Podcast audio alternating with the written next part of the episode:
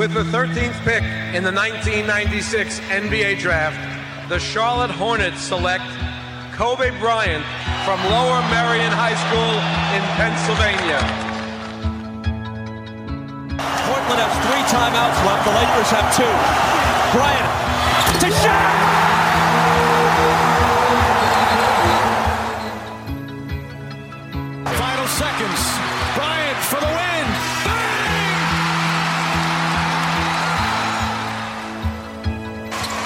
Bang! Looking, gets it to Bryant.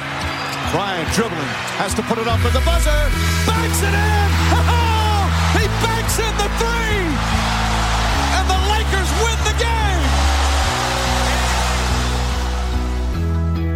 Bryant on the drive. Kicks it into Bynum. Back out Bryant. Shot clock at seven. Bryant leads, falling away. Puts it in! Under three minutes to play. Shot clock is down to five. Bryant goes to work. Bryant the drive. Oh! Kobe Bryant on a rack attack. He can barely make it to the free throw line. The Lakers down by two, and they want him and need him at the free throw line. Got it. The Lakers down one. Will Kobe give them one last gamer? Bryant on the move with the jumper. He got it! Oh, my! 58 points! And the Lakers lead! What can I say? Mamba out. Σάββατο 21 Οκτωβρίου, ε, 10 και μισή το πρωί, ο Άκης είναι πάλι εδώ. Ο μπαμπάς Είμαι πλέον εδώ. της παρέας, για να δείτε πόσο το θέλουμε και για να αναγνωρίσουμε στους ακροατές ότι όταν μας το δίνουν, τους το δίνουμε. Μετά λοιπόν από τον πάταγο Τι- τι δώσανε; που έκανε το επεισόδιο με τον Βασίλη τον Παπανδρέου, τόσο σε νούμερα και όσο και σε καφέδες, εντάξει, και ένα μεγάλο shout-out στον Παπανδρέου που το έπαιξε πάρα πολύ ωραία. Το δεν ήξερα ότι το Buy Me a Coffee είναι αληθινό και νόμιζα ότι τρολάρετε κτλ. Ε, εμφανίστηκαν κι άλλοι που είπαν ότι δεν ήξεραν και νόμιζαν ότι τρολάρουμε. Αλλά παρόλα αυτά και σε νούμερα το podcast είναι στα επίπεδα Jordan Magic, LeBron, ε, Jordan Magic Larry Bird, δηλαδή top 3 all time των Podbusters, ήδη και συνεχίζει να γράφει. Shout out στο Βασίλη. Και τα καφέδια μας πλουτίσαν, Άκη. Και γι' αυτό σε τραβήξαμε. Σάββατο πρωί, μεταξύ βόλτας Ε, καλά, και, σή- σκύλου. και σήμερα πρέπει. Μόλις ακούσαν το πρόγραμμά μου που στο έλεγα πριν, ε, θέλω να πιστεύω ότι θα πέσουν αρκετοί καφέδες. Θέλω πάρα πολύ. Επειδή, τους χρειάζομαι. επειδή έχει πει ο Τσίκο ότι επειδή πια άπατο το, το training camp το καλοκαιρινό, θα το μετονομάσουμε σε baby shower. Αλλά αυτή τη φορά που θα σου Μπράβο. κάνω πάσα μικροφόνου, πάμε λίγο καλύτερα από την προηγούμενη φορά. Πάρε δικά σου να μας πεις πώς είναι η ζωή σου.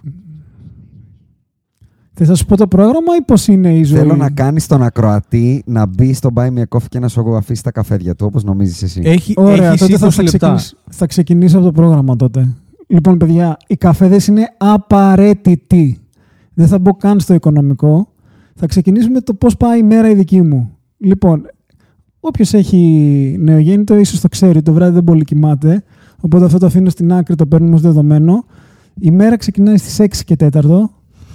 έχω, να βγάλω, έχω να βγάλω δύο σκυλιά βόλτα. Το ένα πρέπει να, πρέπει να βγει 45 λεπτά και το άλλο μισή ώρα περίπου. 45 λεπτά βόλτα. Κάτσε ρε Άκη, Ναι. γιατί αυτό κάποιος μου το είπε ότι το κάνεις και, και μου φάνηκε πάρα πολύ χοντρό. Γιατί 45 λεπτά; Ε, Γιατί είμαστε σε φάση εκπαίδευσης. Και τι, Α, εκπαι- εκπαιδε- α, εκπαιδεύεται άρα στο, είναι- στον κήπο, περίμενε. ας πούμε. Άρα είναι Ποιο και κύπο, ρε βόλτα μαλάκα; και σήκω κάτσε, σήκω κάτσε. Δεν κάνουμε σηκοκάτσε. Άστα κα- αυτά. Τι κάνουμε; Τρώμε έξω, ξεπερνάμε φοβίες. Πιο χοντρά. Τα σηκοκάτσε είναι για τα απλά σκυλιά. Εδώ εγώ έχω θέμα. Λοιπόν, Πόνες. πάμε. Δι- δύο σκυλιά. Και Ξεκινάς, πρόσχε κάνεις τώρα ένα είναι μπάνι- καλά, ε. Σκέψου τώρα ότι κάποια στιγμή θα πιάσει κανένα κρύο και εσύ μένεις και πάνω εκεί στα, στα βόρεια. Ρε, ρε, ρε, ρε. Καφέ, λέμε για. Πρέπει να πέσει καφές. Καφές. Πολύ καφές. Κάτσε να φτιάξω το baby shower. Λοιπόν, Προχώρα, αδερφέ μου. Προχωράμε. Συνέχισε. Ναι. Στα γρήγορα προσπαθούμε να φάμε κάτι, να κάνουμε ένα μπάνιο έτσι. Κρύο. Κρύο. Είναι σημαντικό το κρύο μπάνιο. Σημαντικό Γιατί για να αλλιώς αντέξεις την δεν- υπόλοιπη δεν μέρα, στρίβεις. ε. Δεν στρίβεις. Και εγώ, παιδιά, δουλεύω στο κέντρο. Και μένω στην Κυφσιά. Για να φτάσω εγώ εκεί που δουλεύω, πρέπει να πάω από την Εθνική ή την Κυφσία. Αυτό είναι μία ώρα στην καλή μέρα. Όπως έχει πει ένας φίλος μας, καλύτερα άστεγος. λοιπόν, αυτό είναι στην καλή μέρα μία ώρα. Δουλεύεις, εντάξει, δεν θα το γαμίσουμε κιόλας πλέον. 6,5 ώρα προσπαθώ να φύγω από το Το γραφείο. οχταωράκι σου και βουρ. Περιτώ να σας πω ότι εγώ μία η ώρα πλέον είμαι μαλάκα. Άμα με ακουμπήσεις κάπου έχω κοιμηθεί. Μία η ώρα το μεσημέρι εννοείς. Ναι, ναι, ναι. Δεν το μία, μία και συζητάμε. τέταρτο. Εδώ είμαι εγώ, ρε. Δύο η ώρα Θέλει ψάχνω προσοχή να μην καναπεδάκι. φας φαντάζομαι. Γιατί άμα Τι φας θες; εκεί μετά μία η ώρα, τέλος, έτσι. Ε, Χθες έφαγα μια μακαρονάδα με κοιμά, ας πούμε, και ήταν. Πολύ λάθος. Πολύ λάθος. Φίναγα, ρε φίλε, το είδα και το λυμπίστηκα. Πολύ Γιατί χοντρό. εκτός των άλλων, εκτός των άλλων η, η σύντροφό, η γυναίκα σου, η κοπέλα σου ή ό,τι θες να την πεις, σε αυτή τη φάση δεν προλαβαίνει και να σου μαγειρέψει. Οπότε ψιλοψωμολισάς ρε παιδί μου μεσημέρι. Κατάλαβες; Σε έχει, Μμμ. έχεις τρελαθεί στο σάντουιτς, ε; Δεν τρώω. Α, δεν τρως. Α, fasting. επειδή, είναι, επει- επειδή είναι ή σκατήλα ή δεν τρώω, δεν τρώω. Το πρωί, λοιπόν, Αλλιώς- το πρωί φα- feasting, το μεσημέρι fasting. Το πρωί feasting, το Έτσι πάει μεσημέρι το πρόγραμμα. fasting. Ωραία. Εκεί 6,5-7 παρά να φύγεις. Εγώ, όπως ξέρεις, θέλω να κάνω και το γυμναστήριό μου. Οπότε κάτι σε... άλλη μία ώρα να ανεβώ. Αν καταλαβαίνω Άλλη μία καλά, ώρα. το γυμναστήριο μας πλέον είναι δίκη ψυχοθεραπείας. Δηλαδή, αν δεν το κάνεις κάποιον θα σκοτώσεις. Είναι δι- Και σήμερα ήθελα να σκοτώσω. Α, που π- κάτσε, πρέπει να 10 βρω και χρόνο μισή να το πάω. πρωί έχουμε φτάσει να θέλουμε να σκοτώσουμε κάποιον ήδη. Βέβαια, βέβαια. Α, ήδη, βέβαια. ε; Βέβαια, Πω, βέβαια. πω, ωραίο, ωραίο.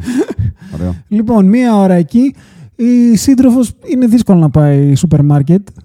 Οπότε πολύ συχνά θα σου πει δεν πας να πάρεις φέτα, δεν πας να πάρεις πάμπερ, δεν πας να πάρεις μορομάντιλα, δεν πας να πάρεις. Τέλειο, τέλειο, Λοιπόν, τέλειο. Κάτσε να τέλειο. Οπότε, σημειώσω την ώρα γιατί αυτό εγώ- δεν μπορεί να μείνει μέσα. Εγώ χθες έφτασα σπίτι μου 9.30 και είχα πάλι να βγάλω βόλτα δύο σκυλιά. Εντάξει. Τα Τα βγάζεις. οποία πάνε ένα-ένα. τα Το βγάζεις είπαμε αυτό ότι σα- πάνε ένα-ένα. Δεν πάνε Α, τι, μαζί. 45 πίσω 30. Ε, ναι, ρε, Jason. Έλα, εντάξει. Γιατί, Να σου πω. γιατί τα σκυλιά, το ένα είναι 45 κιλά και το άλλο 35 κιλά. Οπότε αν τα πάρω εγώ να τα βγάλω μαζί με έχουν πάει. Είναι Έλκυθο. πάρα πολύ καλό Πατινάδα, ότι μένεις πατινάδα. πολύ κοντά στο σινούρι. Θα βλέπεις το παιδί σου δηλαδή.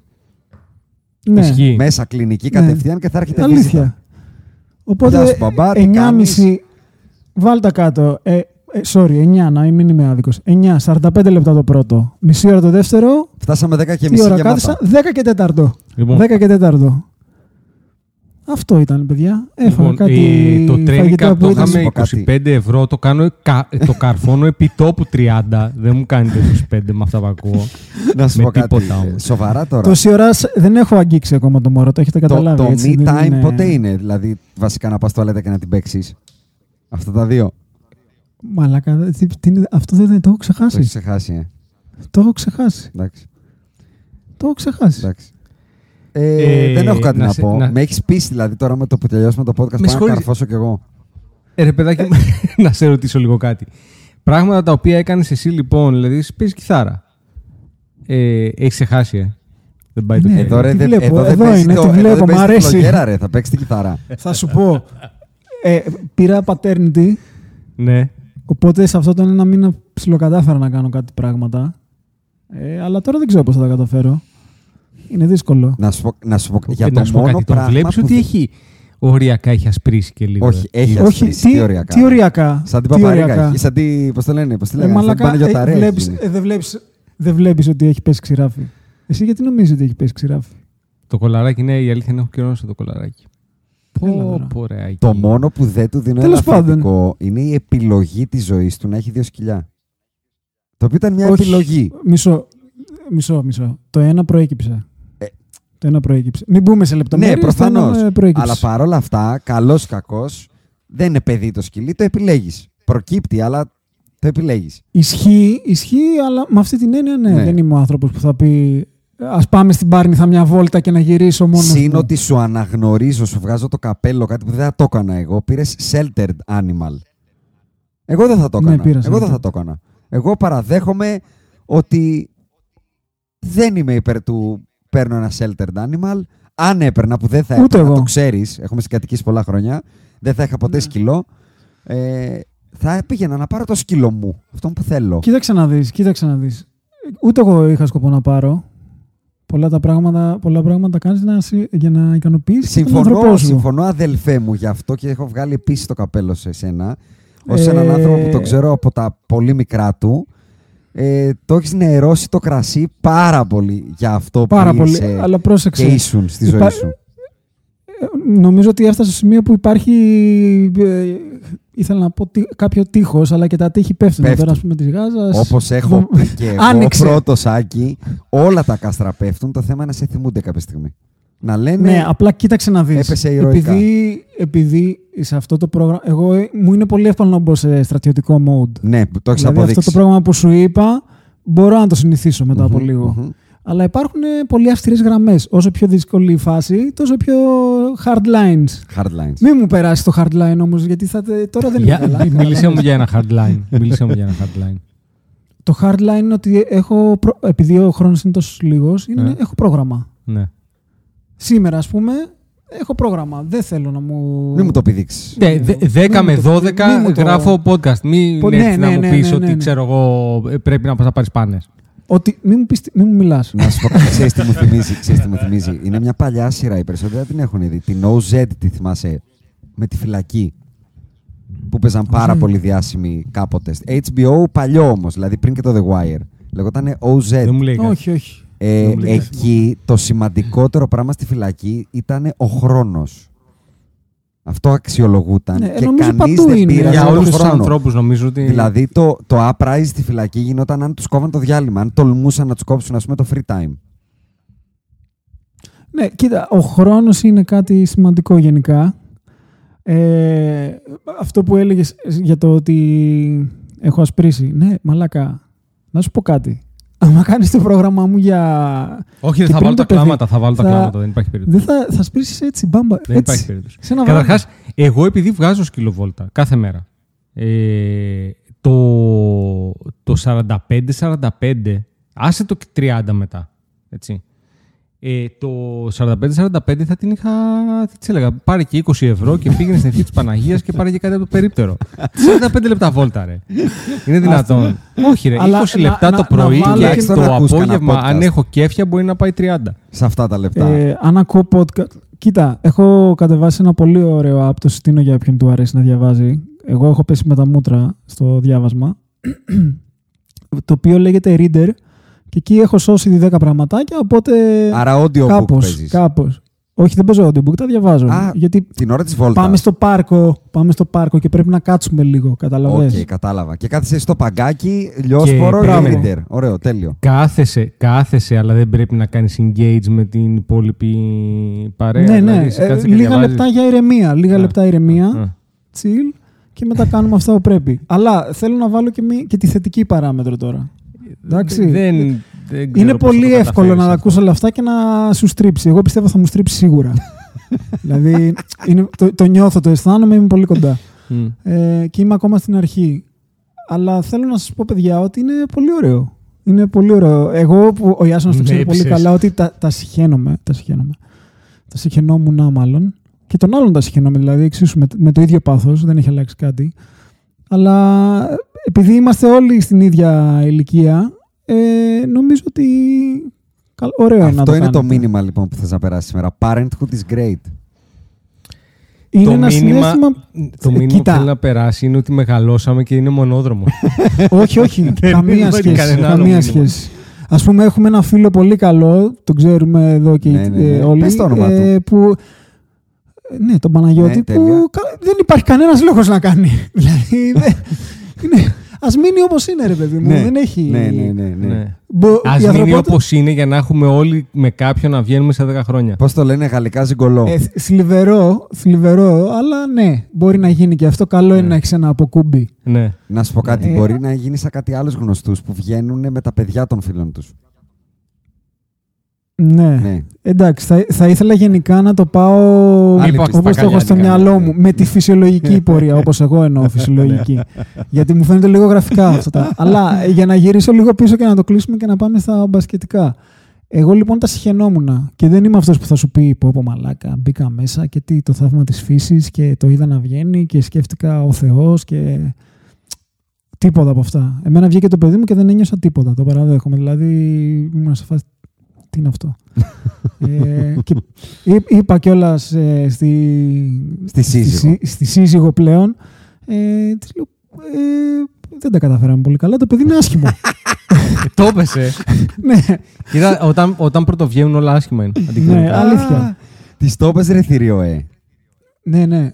Ε, θέλω να πω ότι θαύμασα πάρα πολύ. Σε κάνω εικόνα, μπράβο τη, σου. τη γυναίκα, τη, τη θαύμασα. Μαλάκες ε, περνάνε πάρα πολύ δύσκολα σε εκείνη τη φάση. Ε, αλλά μετά, τι, οκ. Μετά όμως που αρχίζεις και το έτσι λίγο το πιάνεις, το κάνεις, το ράνεις, είναι πολύ ωραία φάση. Δηλαδή ρίχτε τα μέσα, το Ναι, συστήνω. πολύ καλά. Ωραίο, μήνυμα, ωραίο Ωραία. μήνυμα για Κλείσαμε. πάσα για να μπείτε όντως. Και το χρειάζεται και το έθνος, ε. Το χρειάζεται Αυτό το έθνος. μην το ξεχνάμε ξαναπέστο. αυτό. Αυτό ξαναπέστο. Το χρειάζεται Αυτό το είναι έθνος. μια αλήθεια. ε.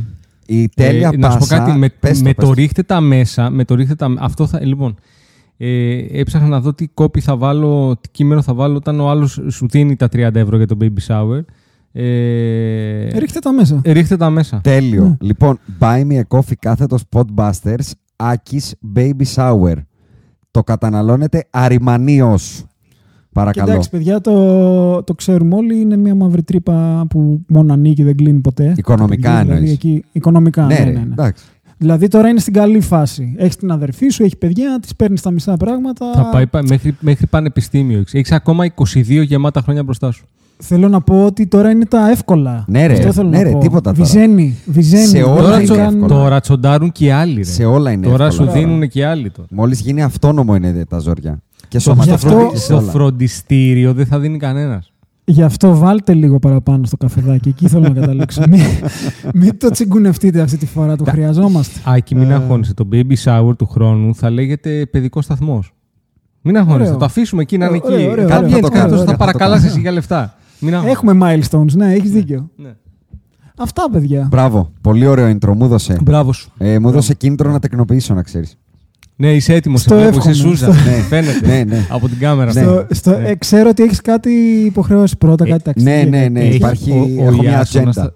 Θα, θα σας πω Έχεις εγώ ένα τι bucket κάνει. list. Ο Ιάσονας με το που κλείσει το podcast θα βάλει τσίγκινο, θα κλειδώσει και θα πετάξει το κλειδί. Ήρεμα, ήρεμα. Μετά από αυτό το Αυτό intro. εύκολο. Τα κάστρα Κοίτα. πέφτουν, παιδιά. Απλά η Κωνσταντινούπολη έχει μείνει στην ιστορία. Αυτό. Δεν θα πω τίποτα άλλο. Αλήθεια, αλήθεια. Είναι χίλια χρόνια αυτοκρατορία. αυτό, είναι, αυτό, έχεις αυτό. δίκιο. Κα- Τι τραγουδάμε ακόμα.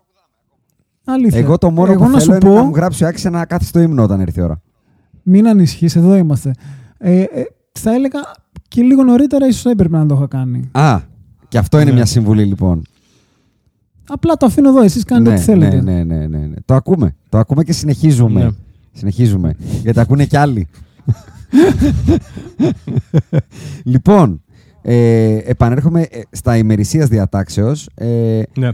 Ξαναλέω ένα μεγάλο shout-out στο Βασίλη, γιατί το τρίωρο podcast ομολογώ ότι δεν ήξερα πώς θα πάει με αυτή την προσωπικότητα και ειδικά επειδή τον ε, Αντρέα τον έπιασε και μια ε, παράνοια εκεί με τους naturalize και φάγαμε κανένα μισάωρο, αλλά ο κόσμος το ρούφηξε και με αυτό θα πω ότι δείξε μου τον ακροατή σου να σου πω ποιος είσαι, γιατί το απέδειξαν για άλλη μια φορά τι ακροατές έχουμε και μπράβο σας. Όποιος ακούει ξέρει εννοείται. Εννοείται επίσης ότι μας κάνετε follow σε όλα τα social media, Facebook, ε, Twitter και Instagram. Ε, μοιράζεστε τη γνώση με όποιον φίλο σας κρίνετε ότι παραμένει άσχετος. Μας βάζετε πέντε αστεράκια σε όποια πλατφόρμα μας ακούτε, Spotify, Apple Podcast ή αν είστε ανώμαλοι σε κάποια άλλη. Ε, τι άλλο, ε, εννοείται buy me a coffee, τα είπαμε αυτά, μην τα ξαναλέμε. Είναι πραγματικό, είναι αληθινό και με αυτό μπαίνω στα μέλη μας. Τέσσερα LeBrons level, πουλό. Ένας, δύο, τρεις, τέσσερις, πέντε, έξι, εφτά, οχτώ, εννέα. Εντε, εντεκάδα luxury tax. Ο Μάριος, ο Γρηγόρης, ο Βαγγέλης, ο Ανδρέας, ο Νίκος, ο Άγκλ, Ανδρή, ο Μάνος, ο Λεωνίδας, ο Πάνος, ο Βαγγέλης και ο Χρήστος. Μεγάλος Βάλαμε shout out. καινούριους. Βάλαμε καινούριους. Στο luxury tax όχι. Την προηγούμενη εβδομάδα Α. βάλαμε ένα καινούριο και γίναμε Μμ. δεκάδα. Και Οκ. η τριάδα μας, η Αγία Τριάδα, η GOAT level, ο Ανδρέας, ο Θεόδωρος και ο Γιάννης. Δύο λεπτά. Εδώ σε αυτό το σημείο να σταθώ. Ναι. Τι πάει να πει 11. Τι είναι τι, τι 11. 11. Τι να, ρε, βάλτε κανένα φράγκο, ρε. Καθόμαστε με τον Παπαντρέου. Καθόμασταν μέχρι, ε, καθόμασταν μέχρι. Τι, τι ώρα τελειώσαμε, μία και μισή τελειώσαμε να γράφουμε. Δύο παρά δέκα. Γύρισα σπίτι, Δύο παρά δέκα. γύρισα σπίτι Τη δυόμιση. μία και μισή, ρε παιδιά. Και καθημερινή. προσπαθούσα, Άκης, δηλαδή, καθημερινή. Τι Καθημερινή και προσπαθούσα, σκεφτόμουν στον δρόμο, λέω, ε, δεδομένα πλέον η σύζυγός μου θεωρεί ότι την κερατώνω. Δεν υπάρχει. Της είπα, πάω στο γραφείο να γράψω podcast. Ό,τι πιο γελίο. Εγώ θα ήμουν απ' έξω εδώ πέρα, θα είχα έρθει να βεβαιωθώ. Λοιπόν, σήμερα είναι Σαββάτο, 21 Οκτωβρίου. Καθόμαστε πρωινιάτικα εδώ πέρα και γράφουμε podcast για τον κόσμο για να το πάρει καλά πριν ξεκινήσει Με, το. με το ήλιο φοβερό, ε. Καλοκαιρινό Έτσι. ήλιο έξω. με φοβερή μέρα ε, και έχουμε 11 μόνο luxury Και tax. όχι, πρόσεξε, έχουμε κάνει εχθές το πρώτο draft της Podbusters Fantasy Leagues Ακριβώς. και, έχουμε άλλα δύο. αμέσω μετά το podcast έχουμε διπλή βάρδια. Εγώ άλλα σήμερα, δύο. το πρωί, εγώ σήμερα το πρωί είπα στη σύζυγό μου: Φεύγω, αγάπη μου, γεια σου. Και μου λέει: Τα λέμε αύριο. Και εμένα. και εμένα, και εμένα. Να Διότι σου πω αυτό κάτι. είναι, αυτή είναι η Έβαλα πραγματικότητα. ένα αστερίσκο, της είπα ότι θα μαγειρέψουμε το βράδυ. Αυτό. Προλάβεις. Πας και το σώσω. Ναι. Εντάξει, Όχι, θα, εμένα μου είπε θα ξεκάθαρα. βραδιάσει, Τα θα λέμε της πω, αύριο. Είμαι λίγο κουρασμένος, μου ωραία, πήγε ταριά ημέρα, κράτα τα για αύριο. Το έχω ετοιμάσει. Ε, Χριστέ μου. Λοιπόν, οπότε το 11 luxury tax δεν το δέχομαι. Το Μπείτε ακούω. buymeacoffee.com κάθετος spotbusters και βάλτε κανένα σοβαρό ποσό, έτσι. το και ακούω. κάντε καμιά συνδρομή. Το Άιντε. ακούω, το ακούω. Χαϊβάνια. Παρόλα αυτά, οφείλω να δώσω shout-out στον δεύτερο που αποδεδειγμένα, αφού κέρασε τους καφέδες, έγραψε ότι νόμιζε ότι κάνα, ε, κάναμε πλάκα με τον Buy Me a Coffee. Και είναι ο Κωνσταντίνος από τη Ζηρίχη που κέρασε πέντε καφεδιές γεμάτες. Ε, ε, εσύ ρίχη, ρε φίλε. Έλα, βάλε. Μπράβο. Πάντως πέντε μπήκε και, πάνω. είπε, μάγκες Πέντε δεν και το πάνω, ήξερα, πέντε και πάρε. πάνω. Πρώτος. Δεύτερο shout-out στον Πολυζώη που είναι στο μαγευτικό Βίτερμπο και κάνει σπουδές λίγο έξω από το Milwaukee και μας έστειλε Κάτσε, εγώ όπως το είπες στο Βίτερμπο νόμιζα ότι είναι κάπου στη Γερμανία. Και εγώ, φίλε, αλλά είναι λίγο έξω από το Milwaukee το παιδί και πήγε να σπουδάσει εκεί. Κράτα γερά, εκεί που είσαι στην εξορία, θα πω. Να, Τι κρα... Μείνε ρε, τι κράτα γερά. Να Εντάξει, βάλω τον είναι. καφέ. Άσε Εκεί, κράτα Εκεί, γερά. έχω Wisconsin αρχίσει και είναι εκνευρίζομαι. δύσκολο. Άσε Το ρε. Wisconsin άσε. δεν είναι εύκολο, είναι δύσκολο. Έλα ρε. Όχι, ε. Έλα ρε. Ξεφτιαρίζεις Απρίλιο εκεί, ε. Το χιόνι. Ναι, για πανεπιστήμιο έχει πάει το παιδί. Έλα Ισχύει, τώρα. Ισχύει, το ακούω. Έλα. Το ακούω. Και ε, ένα τελευταίο shout-out, τελευταίο, εντάξει, είναι τρίτο σερή podcast που λέμε κάτι, αλλά όντως ο Φώτης Άκη, ο φαν μας από το γυμναστήριο, έκανε reach out στα social media. Φώτη. που του ζήτησα την προηγούμενη εβδομάδα να κάνει reach out ε, και είπε ότι στα, με τα shout out μας ε, τον έχουμε κάνει θεό στα παιδιά του. Οπότε εσύ ως Μπράβο. πατέρας ε, Μπράβο. το εκτιμάς ακόμα παραπάνω. Αυτά για την εισαγωγή. Πάμε στο Υπάρχει τσιτσί. ένας, υπάρχει ένας που θα πρέπει να ντρέπεται. Δεν θα πω το όνομά του παρόλα αυτά. Ο οποίος μπήκε την προηγούμενη εβδομάδα και κέρασε ένα καφέ. Ένα ναι. Ένα. Ένα καφέ. Τι ένα ρε. Ένα καφέ. Οπότε θέλω να πω, να σου πω κάτι. Άμα, δω, άμα συνεχίσει αυτή η, η τέτοια, θα πάω τον καφέ στα 5 ευρώ. Ε. Να Μέχρι σου πω 5 κάτι ευρώ πρέπει να μπορώ κάνεις. πάω. Μπορείς να βάλεις τους καφέδες 3, 5 και 10 και να τελειώσει η ιστορία. Να απαγορεύεται να κεράσεις έναν. Δεν σε θέλουμε, φύγε από την καφετέρια. Α, κάτσε να δω αν μπορώ να το κάνω αυτό. Λοιπόν, Δεν νομίζω το ότι μπορώ. topic, Anyway, πάμε. μετά από 20-25 λεπτά, πολύ ωραίο προλόγο, 21 λεπτά, το topic το σημερινό είναι φυσικά season preview. Θα μιλήσουμε θεωρητικά και για τις 30 ομάδες του NBA και θα πούμε τα take μας. Αυτό που θα βάλω σαν input και σαν benchmark είναι ότι και φέτος ακολουθείτε το, το, το, το, το σύστημα με, τις, με τα play-ins, άρα 10 ομάδες ε, διεκδικούν θέση στα play-off, 5 μένουν απ' έξω και στα δύο divisions πέρσι η νούμερο 10 ομάδα είχε 40 νίκες. Ρεκόρ 40-42. Αυτή είναι η γραμμή λοιπόν Μμ. του play-in, play-off. Θέλετε να το ξεκινήσω από την Ανατολή ή από τη Δύση; Το ψηλό 5 προφανώς από την Ανατολή ξεκινάμε τα βαρετά πάντα. Πολύ ωραία. Λοιπόν, προτείνω να λέω το περσινό ρεκόρ, να Μμ. πετάς εσύ Τσίκο το, το φετινό win ε, and- over-under projection Το κάποιας over-under όπως το στοιχηματικής. έχει τώρα η εταιρεία, η στοιχηματική στην οποία είμαι εγώ, μην μα λέτε μετά είχε άλλα η δική μου κτλ.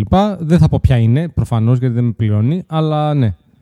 Μπράβο, πολύ σωστά και Ναι. θα πιάνουμε να δούμε αν θέλουμε να πούμε κάτι. Λοιπόν, ναι. ξεκινάω από τον πάτο του βαρελιού της Ανατολής και του NBA πέρσι. Detroit Pistons 17-65 πέρσι. Τους δίνεις φέτος το over-under είναι 28,5. 28 μισό.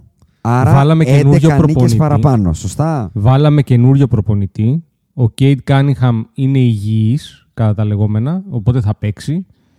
Και Καλά, that's και about πέρσι it, υγιής έτσι. Δεν ξεκίνησε. αλλάξαμε Και κάτι έχουμε άλλο. προσθέσει και ένα highly coveted ε, draft τον Oshar Thompson. Τον θεωρητικά καλό από τους Τον δύο Οσάρ Thompson. Τόμψον. Ναι, ναι, ναι. Ε, αυτές είναι οι διαφορές. Αυτές οι διαφορές σου φέρνουν 11 νίκες. Ε, και γύρω-γύρω έχεις ακόμα τον ε, ε, Bogdanovic, Έχεις Δεν τους την ε, άγγελο. ψηλούς εκεί, Τζέλεν Ντιούρεν και. Wiseman, Joe Bagley. Wiseman. Wiseman δεν ξέρω αν θα παίξει. Ο Bagley και ούτω καθεξής. Ε, Jaden Ivey από τον πάγκο. Killian Hayes από τον πάγκο. Killian Hayes από το. Αλλά γενικά μια νέα ομάδα η οποία τώρα στείνεται και η οποία άμα, άμα, άμα είναι να αποδείξει ότι αυτό το core μπορεί κάτι να κάνει. Αν με ρωτάς εγώ είμαι Bear. Παρ' όλα αυτά, αν είναι να κάνει κάτι αυτό το core, πρέπει να πάει από το 17 τουλάχιστον στο 25. Το 28,5 δεν το βλέπω με κανένα τρόπο. Άκη, Εγώ. αγαπάμε Motorcade. 28,5. Ε, δεν σκίζω και τα βραγιά μου, να σου πω την αλήθεια. Μμμ. Δηλαδή το 28,5 μου φαίνεται λίγο υπερβολικό. Πέντε νίκες πάνω το ακούω. Εγώ είμαι κάπου in between. Δηλαδή είμαι πολύ bullish στο pairing κοντού ψηλού. Δηλαδή είναι ένα pairing που θα έλεγα ότι υπό συνθήκες μια μέρα θα είναι καλό playoff contention. Το Kate Cunningham, Jalen Duren.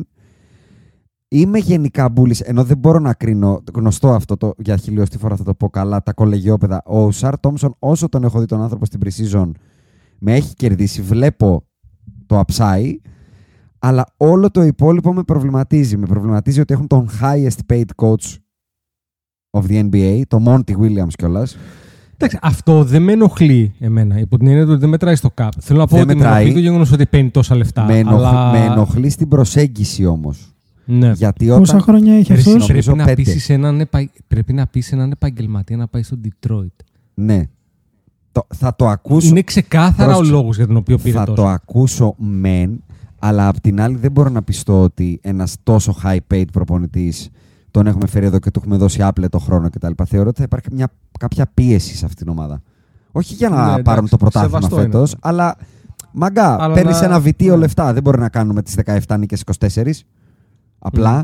γιατί άμα κάνουν τις 17-24 ενημερωτικά, είναι πέρσι τρίτη από το τέλος. Δηλαδή, πέρσι οι μοναδικές ομάδες που είχαν κάτω από 24 νίκες ήταν οι Pistons και οι Rockets με τους πέρσι με 22, που κάνανε ανέσχυτο tank. Δηλαδή, γι' αυτό λέω ότι είμαι κάπου στη μέση. Δεν μπορώ να δω πώς θα είναι καλή σεζόν για τους Pistons, χωρίς γκρίνιες, χωρίς χωρίς, αν δεν πάνε τουλάχιστον στις 25 νίκες. Τουλάχιστον, Μμ. εγώ θα βάλω 30.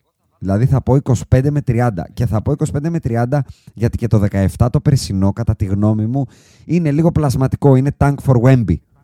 Δεν είναι 17 Μμμ, νίκες. Ο Κέιτ Ε, Κάνιχαμ έχει παίξει 12 μάτς. Πειραματιζόμαστε. Γίνεται της τρελής εκεί.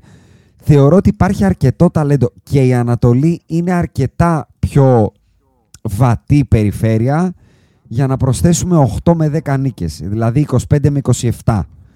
Ωραία. Άρα παίρνεις over ή under; Παίρνω οριακά over. Παίρνεις Γιατί οριακά. είμαι bullish στο motorcade. Γι' αυτό δηλαδή. Και εγώ είμαι bullish. στο- Από αυτόν εξαρτάται. Μάλλον δεν είμαι bullish υπό την έννοια ότι ε, ε, θεωρώ ότι από αυτόν θα εξαρτηθεί. Όλα τα υπόλοιπα τα θεωρώ λίγο λεπ- ε, να είχαμε να Επειδή λέγαμε. είπες 28,5 δεν είπες; Υπό 28,5. Υπό Αν συνθήκε ο normal Motorcade- θα έλεγα 27. Αλλά επειδή είμαι bullish στο motorcade θα πάω στο 29 όριο. Αν είναι να κάνουν κάτι πίστον, συμφωνώ ότι πρέπει να γίνει μέσω. Δηλαδή θα πρέπει ο Motorcade να δείξει ότι είναι perennial all-star player ουσιαστικά. Αυτό. Ναι, ναι. δεν ναι, ξέρω ναι, αν είναι. ναι. Δεν νομίζω ότι το έχει μέσα του. Παρ' όλα αυτά μπορεί να πέφτω έξω. Ε, άρα παίρνεις ο Άκη. Εγώ παίρνω Αφού under. είσαι, Καρφί under. είπες ότι είσαι bully στον Όχι, όχι. Motorcade, αλλά ότι όχι. δεν είναι πε- Λάθος, all-star. λάθος, λάθος ε, προσέγγιση. Θεωρώ ότι άμα είναι να γίνει, θα γίνει επειδή ο Motorcade θα ανέβει την νότσα, την οποία δεν θεωρώ ότι έχει. δεν είμαι bullish. Εντάξει, εγώ είμαι under. Πολύ καλά. Και εγώ είμαι under. Πολύ καλά. Λοιπόν, επόμενη παρακάτω. ομάδα στην Ανατολή. Charlotte Hornets 27-55 πέρσι και έχουν προσθέσει φέτος αλλαγή ownership. Έφυγε ο Michael Jordan και εκεί πέρα υπάρχει κανονικά θεωρητικά υγιής ο Λαμέλο που πέρσι δεν ήταν. Ο rookie Mark Williams που με το που μπήκε τους πήγε από 25ους στο defensive rating 7ους για το υπόλοιπο της σεζόν που έπαιζε είναι στο second year με ό,τι αυτό σημαίνει και να δούμε τι θα γίνει με το Miles Bridges που είναι ένα τεράστιο ερωτηματικό αυτό το κωλοπαίδι και το, Πάλι το, το suspended. pick τους ο Brandon Miller. Κατά τα άλλα τα γνωστά. Scary Terry, ε, PJ Washington, Gordon Hayward, έχουν βάθος κτλ. Τσίκο, over under. 27-55 πέρσι φέτος δίνει 31,5 το over under. Είμαι εδ- πολύ γρήγορα θα σου πω, πολύ over. Είμαι κι εγώ over, δεν είμαι πολύ, αλλά είμαι over. Είμαι καθαρό Ε, over θεωρώ αυτό εννοώ. Είμαι 33 plus. Ναι. Ε, ε, όχι, είναι, είναι από αυτά τα οποία ενδέχεται και να παίξω. Γιατί συζητάμε τώρα κάποια από, αυτά- Ναι, αυτά, βέβαια. από αυτά θα τα παίξουμε. Ε, είμαι αρκετά over. Με προβληματίζει. Θεωρώ ότι έχουν κάνει μεγάλο bust στον Brandon Miller. Έχουν κάνει, ε. Ε, ναι. Ε, δεν βλέπω τίποτα. Ε, θα μου πεις τώρα από την pre-season. Α, εκεί έχεις εικόνα περί Θα δω. Brandon Miller, college kid. Λίγο, λίγο τον είδα, μου αρέσει. Α, σου αρέσει; Να, καλός παίκτης. Σε εμπιστεύομαι περισσότερο. Δεν, δεν, καλά, δεν θα πεθανώ, αλλά καλός. Είναι bust. Solid.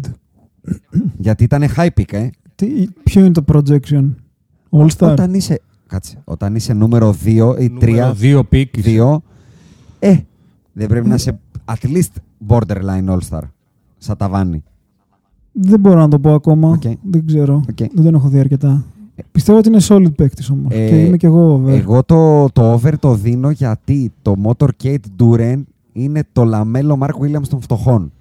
Να το πω έτσι.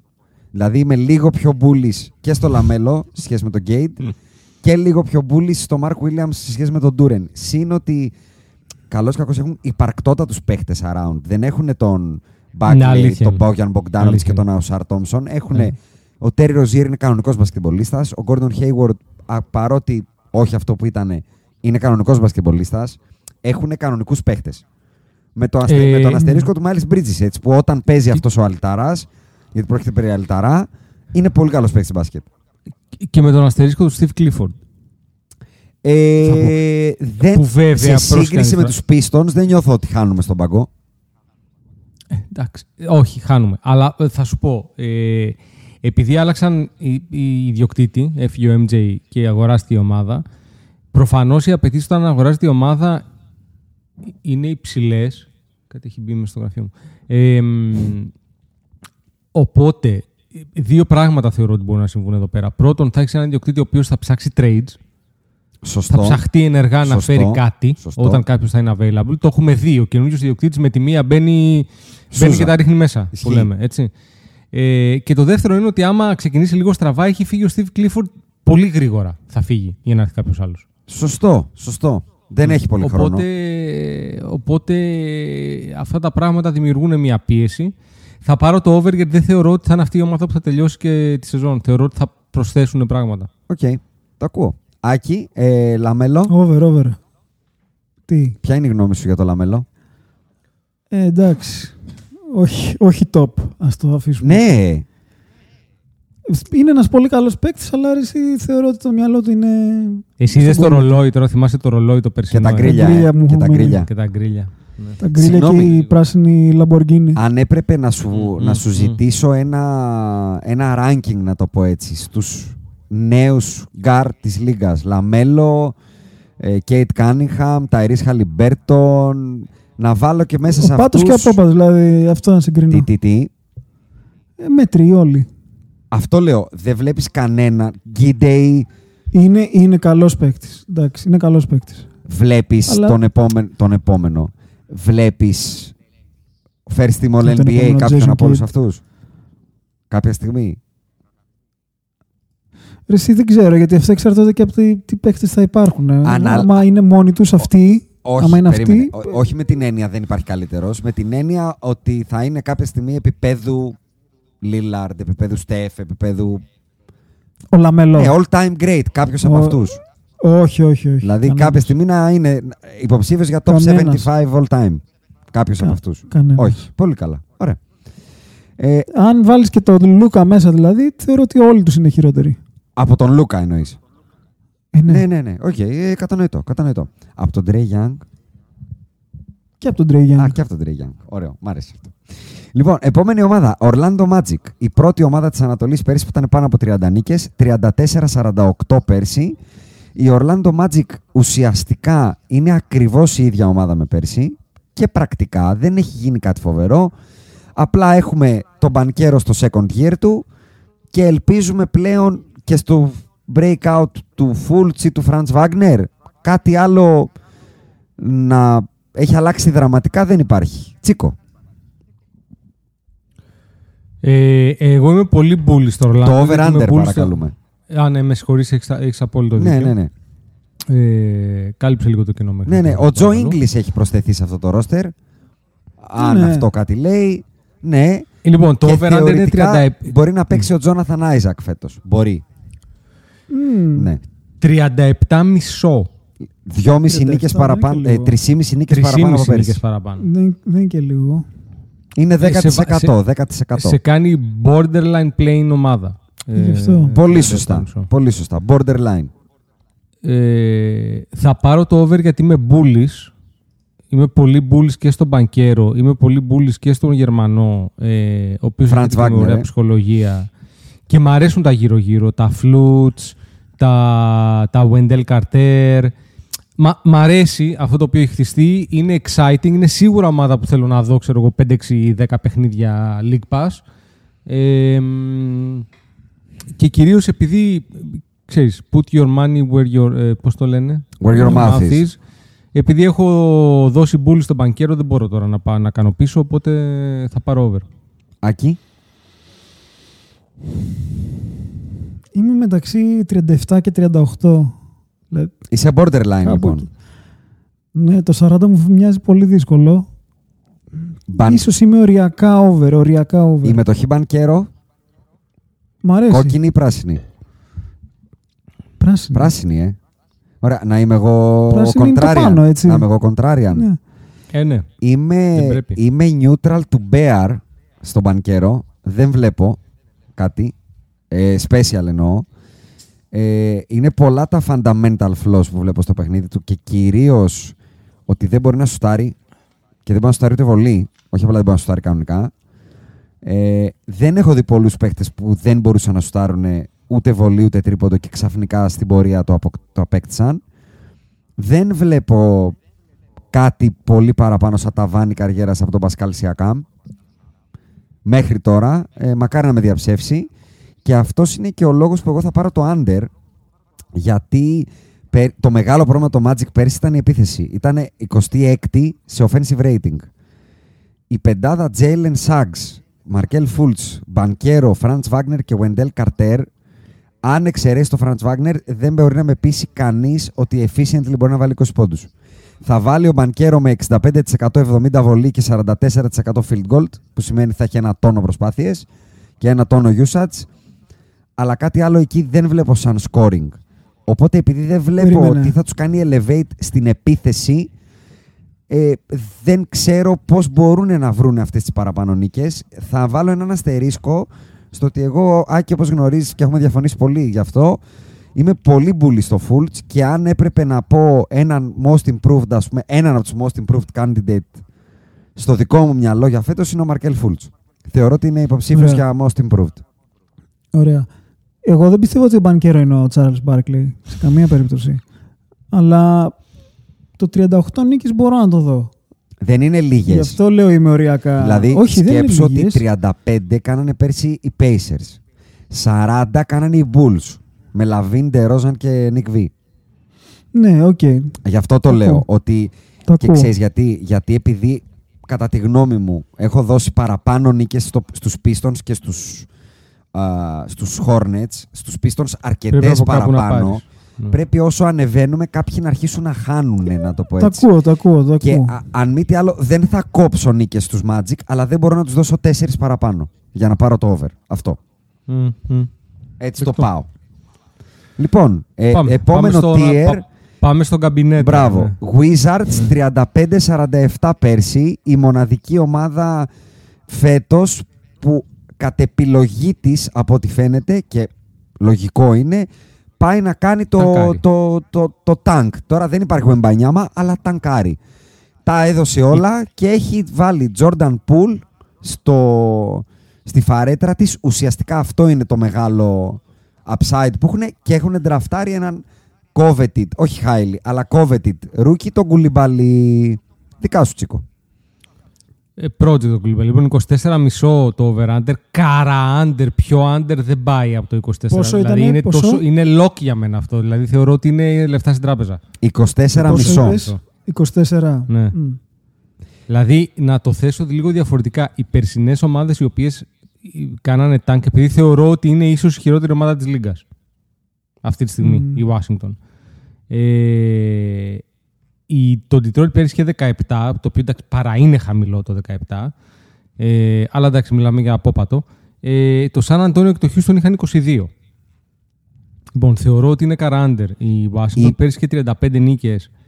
Έχει χάσει τον Porzingis. Έχασε τον Bill. Ε, έχασε τον Bill και πήρε έναν θεότρελο για να τον βάλει με τον άλλο θεότρελο. Δηλαδή το δίδυμο είναι Πουλ Κούσμα, που ναι, κάποιες μέρες θα βάλει 35 και 35-70 θα βάλουν οι δυο τους και θα κάνουμε high fives και ωραία χορευτικά στον πάγκο κτλ. Με το φυλάκι στο Αλλά- μαλλί. Φοβερό. Ακριβώς. Αλλά αντικειμενικά μιλάμε για μια ομάδα η οποία δεν έχει τίποτα και δεν θέλει να έχει κάτι. Έτσι. Δηλαδή θέλει να κάνει tank. Να πούμε εδώ ότι η πεντάδα τους είναι Tyus Jones που είναι expiring contract και εγώ θεωρώ ότι είναι και tradable contract πάρα πολύ. Πολύ. Πολύ tradable. Ο Deni Avdija που. Οκ. και ο Daniel Gafford. Αυτή είναι η Ε, πεντάδα. Ε, Ωραία σκουπιδάτη. Ναι. Και συν ότι Σκουπιδάτη. έχει τον καταραμένο, το Landry Shamet στο roster. Ω, Ναι. Αυτό δεν το είχα υπολογίσει. Για μένα. Στον αυτή- πάγκο τι έχουμε; ε, το Σαμέτ, τον Κουλιμπαλί, όπως είπα. Στον πάγκο, όχι, εννοώ, εννοώ ποιος κοουτσάρει, ποιος είναι ο αρχηγός. Θεωρείς, περίμενε, περίμενε, περίμενε. Θεωρείς ότι ξέρω τον προπονητή των ε, Washington Wizards; Εγώ ήμουν σίγουρος ότι το ξέρω. Όχι, ε, παιδιά, να σου πω. Ξέρω Σε πολλά, υπερεκτιμήσαμε, ε. ξέρω πολλά, αλλά δεν ξέρω τον Είναι ο προπονητή χρόνος. των Wizards. Το ακούω. Ο χρόνος είναι Μόλις είδα σημαντικός. ότι είναι ο Wes, Wes Anseld Jr. Δηλαδή, το, Μάλιστα. Wes το Anseld. νοητικό μου και μνημονιακό μου Mind Palace δεν επιτρέπεται να καταναλώνεται από το ποιο Έχεις είναι ο δίκιο. προπονητής σε αυτή την Συμφωνώ, ηλικία πλέον δεν συμφωνώ, υπάρχει συμφωνώ. λόγος, ναι. Ναι, ισχύει. Συμφωνώ. Ο οποίος, Έχει ο οποίος είναι εκεί από το 21. Μάλιστα. Αλλά εγώ δεν το Νομίζω ήξερα. ότι αρκεί- Ωραία, α ας πάρτε το Texas γιατί ας μην κάτσουμε παραπάνω στη Washington. Πραγματικά. Από είναι... εκεί, Under, για έλα, μένα πάμε, πάμε. εκεί είναι under οριακό γιατί είναι δύσκολο να κάνεις κάτω από 24 νίκες. Δηλαδή και οι Spurs και οι Rockets το προσπαθήσαν πολύ και κάναν 22 πέρσι. Είναι οριακό under, αλλά είναι η, η- η- με- το μεγάλο pool της Ανατολής που θα βρω τις νίκες που τσιμπάνε όλοι οι άλλοι. Δηλαδή εκεί πρέπει να Μμμ, χαθούν μμμ, 10 μμμ. νίκες, δεν γίνεται. Οι 35 να Ναι, γίνουν 25. γιατί, για την, γιατί για την Ανατολή λέμε πολλά πράγματα. Ε, ότι δεν έχει ενδεχομένως τις πολύ δυνατέ ομάδες. Παρ' όλα αυτά, εγώ θεωρώ ότι έχει 14 ομάδες που θεωρούν ότι μπορούν να μπουν στα play-in. Μπράβο. Πάμε λοιπόν στις αυτές. Ναι. Ναι, πάμε για να Γιατί, προλάβουμε. άντε, Pacers, 35-47, ίδιο ρεκόρ με τους Wizards πέρσι. Παρ' όλα αυτά, θεωρητικά είναι on the rise ομάδα, lead by Halliburton. Έχει κρατήσει τον κορμό. Έχει ανακοινώσει ότι ο Hill που είναι σε expiring contract παραχωρείται και θα είναι στον πάγκο. Φέρνουμε πεντάδα το Μαθουρίν στο second year και φέραμε με τεράστιο συμβόλαιο για το τι παίχτης είναι το Bruce Brown στο small forward και τον Όμπι Τόπιν στο τεσάρι και έχουμε προσθέσει και ένα καλό rookie λένε τον Jarace Walker στο 4 πάλι. Αυτά. Δικά σας. Έχουμε, κα- έχουμε κανονικό προπονητή Έχουμε. ε, και το 38,5 είναι το over-under. Εγώ θα το πάρω. 3,5 νίκες παραπάνω. Over. Ναι. Ρε, παιδάκι μου, Και θα πι- πω ότι δεν είμαι φαν του Τάιρις. Δεν είσαι Α, φαν του Tyrese. μπράβο, μπράβο, Αλλά θα το πάρω. Ρεάκη. Αυτό Θα- που θα πάω με είδα τον στο Άκη. παγκόσμιο μιλάμε απογοήτευση πλήρως. Ωραίο. Θα πάω με, το, θα πάω με τον Άκη. Είμαι, είμαι slightly. Θεωρώ ότι φτάνουμε στο, στο επίπεδο που ο Ταϊρής είναι Overrated. ε, overrated. Μμμ. Ε, πω, πω, αυτό μέχρι στιγμής είναι Δεν το, το πιο δύσκολο. περίμενα αυτό από τον Άκη, ειδικά. Για... Άκη, πάρε μου λίγο, κάνε μου λίγο elaborate. Τι σε απογοήτευσε τι να στο σου πω. παγκόσμιο, γιατί τόσο. μπουλ- Έχει κάνει τρομακτική Μια σεζόν μετριότητα. πέρσι, έτσι. Ναι, το βλέπω 21 πόντους, 10 assist και δεν θεωρώ ότι θα κάνει κάτι παραπάνω. Για να κάνει κάτι παραπάνω θα πρέπει να σουτάρει περισσότερο. Οκ, μπορεί να ανέβουν οι πόντου, αλλά Θα γενικά πέσει το δεν θεωρώ efficiency, ότι ας πούμε. Ultimately θα κουνήσει τη βελόνη, θα κάνει Ναι. τέτοιο μπαμ. Εγώ αυτό που είδα στο παγκόσμιο δεν μου άρεσε καθόλου. Δεν θεωρείς όμως ότι είναι too soon για να τον κρίνουμε, να το πω έτσι. Από αυτό Too και soon, μόνο. όχι, γιατί, γιατί και του too Reeves soon? δεν ήταν πολύ σεξι. Ρε εσύ, ο ένας όμως, Ναι, εντάξει, ναι. ο Reeves ξεκινάει από το... Από το 5 για να πάει πώς στο 6. σου πω, από τη λάσπη, Ναι, ναι, από τα ναι, σκατά καταλαβαίνω. για να... και ξαφνικά ξεπετάχτηκε και λέμε «Α, ένας καλός παίχτης, που οκ, δεν λέω ότι θα γίνει All-Star το παιδί. Ναι. έχει ήδη ξεπεράσει το, αυτό που περίμενα και ο άλλος ε, μου, μου τα ζαλίζει εδώ και δύο Ναι. χρόνια ότι είναι η δε, ο δε- πώς το Λοιπόν, λένε, το second coming του Jason Kidd. εδώ- Εγώ πιστεύω Πάμε. παρόλα αυτά στη χημεία που θα έχουν αναπτύξει και θα το πάρω το over, αλλά ήθελα να πω και εγώ ότι θεωρώ ότι, είναι, υπερεκτι- ε, ότι είναι, αρχίζει να γίνεται λίγο overrated το. Ε, Και εγώ το Tyrese, πήρα γιατί τα έχουν καλό δεδομένα. προπονητή, έχουν Πόσο μου είπες, decent 38 roster. μισό. 38,5, ναι. Θα το πάρω εύκολα εγώ. Είμαι κοντράριαν και εδώ θα πω 40 νίκες μπετό. Θα είναι play-in ομάδα που όπως είπα πριν το 40 είναι το borderline play-in. Με 40-42 ήταν και οι Bulls ως δέκατη και η Oklahoma ως δέκατη πέρσι. Ε, δεν βλέπω πώς δεν θα πάνε καλύτερα. Είμαι πάρα πολύ bullish στο Μαθουρίν. Πάρα πολύ. Τον, τον θεωρώ Μαζί σου. πάρα πολύ καλό μπασκετμπολίστα. Μαζί σου. Ε, πιστεύω πάρα πολύ στη- στην προπονητική αξία του τύπου αυτού που έχουν στον πάγκο.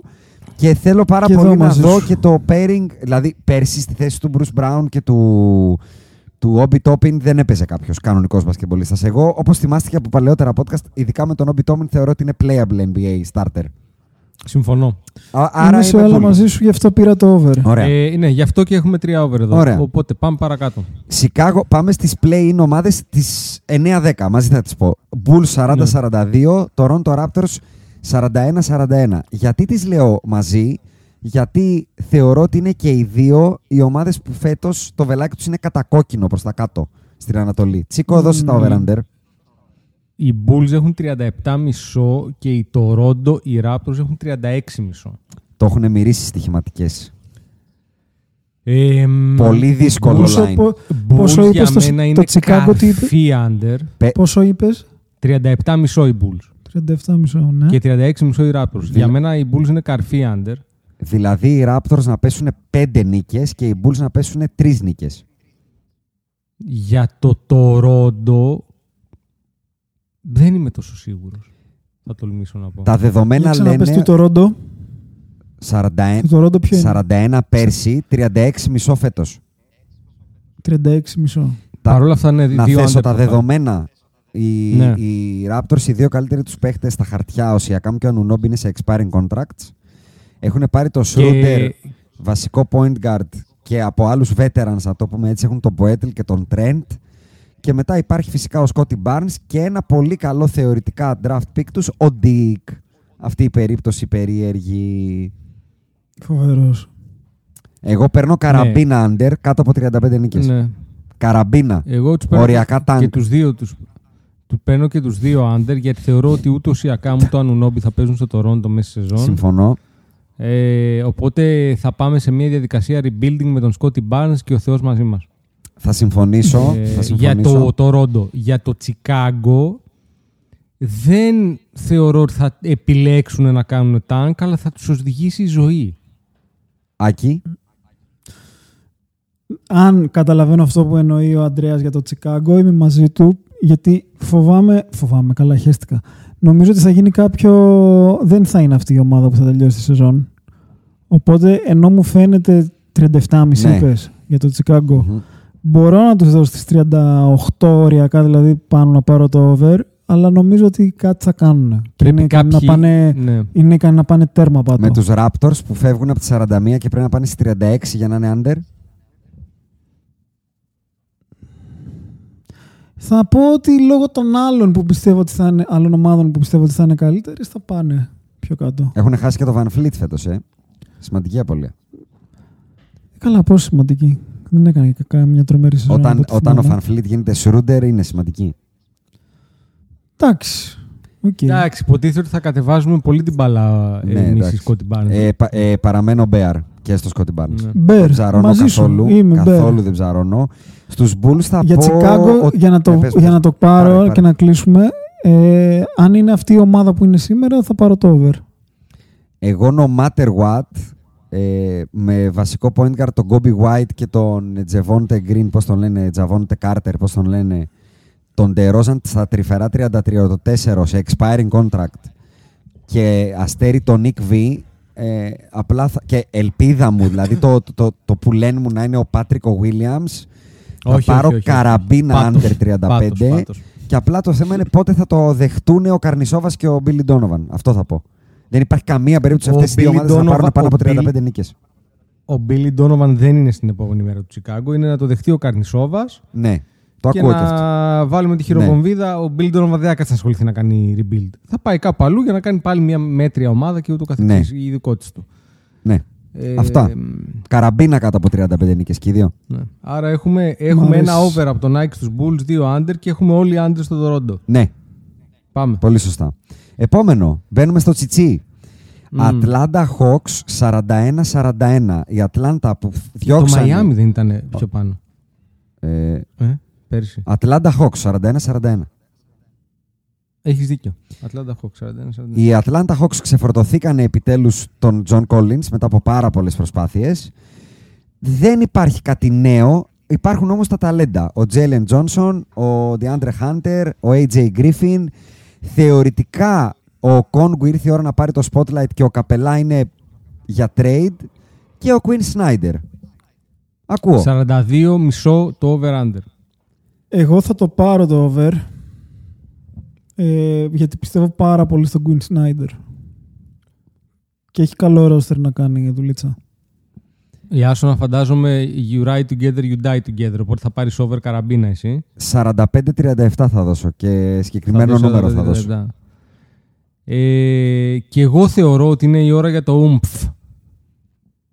Είναι η ώρα για το ξεπέταγμα. Θεωρώ ότι Θα- ε, ο Trey Young με τον Quinn Snyder μετά από pre-season μαζί του και, ρου- και training camp θα είναι διαφορετικός μπασκετμπολίστας.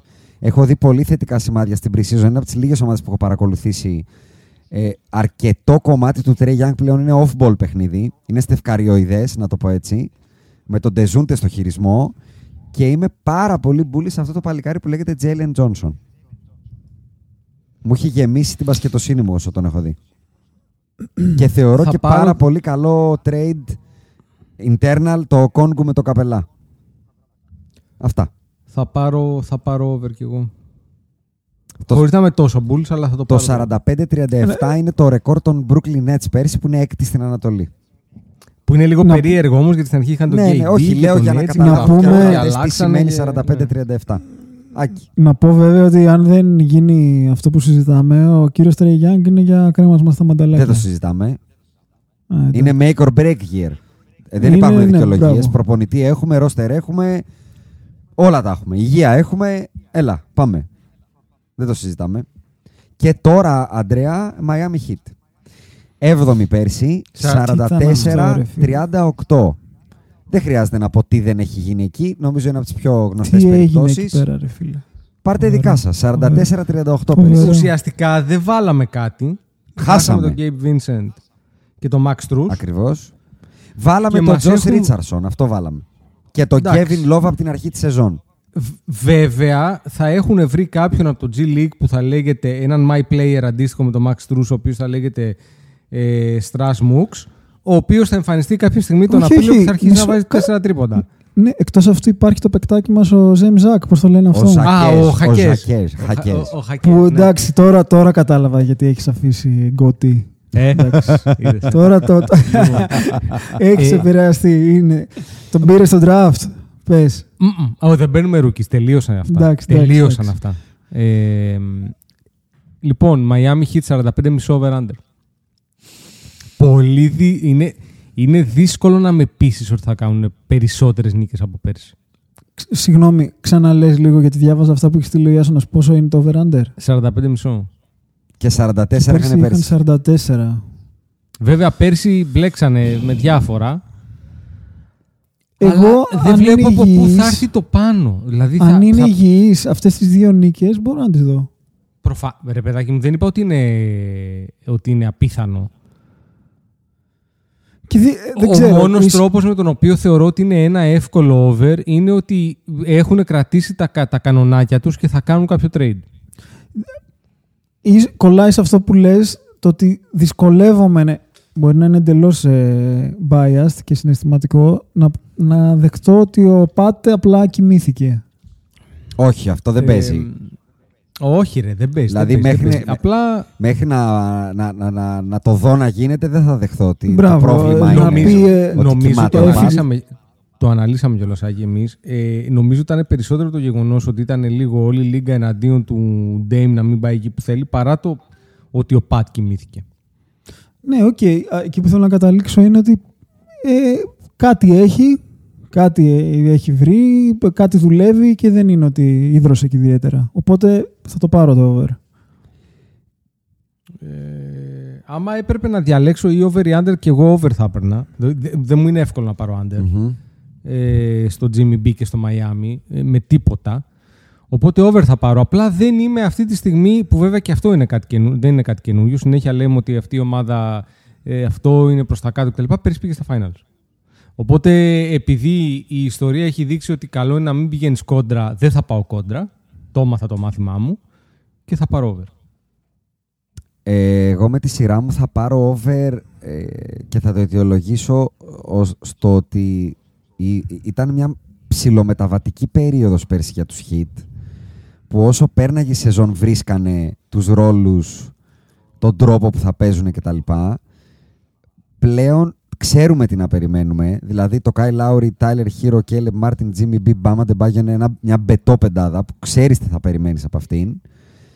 Θεωρώ ότι στον πάγκο έχουν ενισχυθεί, έχουν ένα κανονικό δεύτερο ψηλό φέτος, τον Thomas Bryant. Ε, παρότι χάσαν τον Kevin Vincent και τον Struz. Έχουν τον Kevin Love από την αρχή της σεζόν που έχει ταιριάξει πάρα πολύ. Έχουν τον Josh Richardson που είναι μάνα καημένη hit player, κατά τη γνώμη μου. Θεωρώ ότι ο Duncan Robinson μπορεί μια χαρά να παίξει το ρόλο του Max Strus. Και θα βάλω στο τραπέζι τέσσερα ονόματα, εκ των οποίων οι τρεις θεωρώ ότι θα είναι αυτό που λες εσύ, οι Miami players. Κάποιος από αυτούς. Εγώ λέω τρεις από τους τέσσερις. Θα τους θα τους ακούσουμε φέτος. Το Χακέζ, το Γιόβιτς, τον RJ Hampton και τον Ζουστίν Σαμπανιέ. Εγώ θα βάλω Σαμπανιέ. αυτά τα τέσσερα ονόματα στο τραπέζι. Δεν Αν έχω έπρεπε να ιδέα διαλέξω ποιος έναν είναι από τους αυτός. τέσσε- ε, δύο από τους τέσσερις, θα έπαιρνα το Σαμπανιέ λόγω ονόματος και το Γιώβιτς γιατί πραγματικά είναι πολύ καλός παίκτης. Και απλά ένα παιδί το οποίο νομίζω δεν είχε τελειώσει καν το σχολείο Σωστά. και βρέθηκε στο Μαϊάμι ξαφνικά να παίζει στους Χιτ, είναι λογικό την πρώτη χρονιά να μην ξέρει κυριολεκτικά που βρίσκεται. Σωστά. Μ' αρέσει πάρα πολύ σαν Ε, Εγώ παίκτη. θα εμένα ο πω Γιώβιτς. ότι και ο Γιώβιτς και ο. που- που- Δεν δεν ξέρω καν πώς θα Χακέζ. το φέρουν αυτόν τον άνθρωπο. Ε, Ο Χακέζ. Και ο Χακέζ είναι πάρα πολύ solid παίκτες.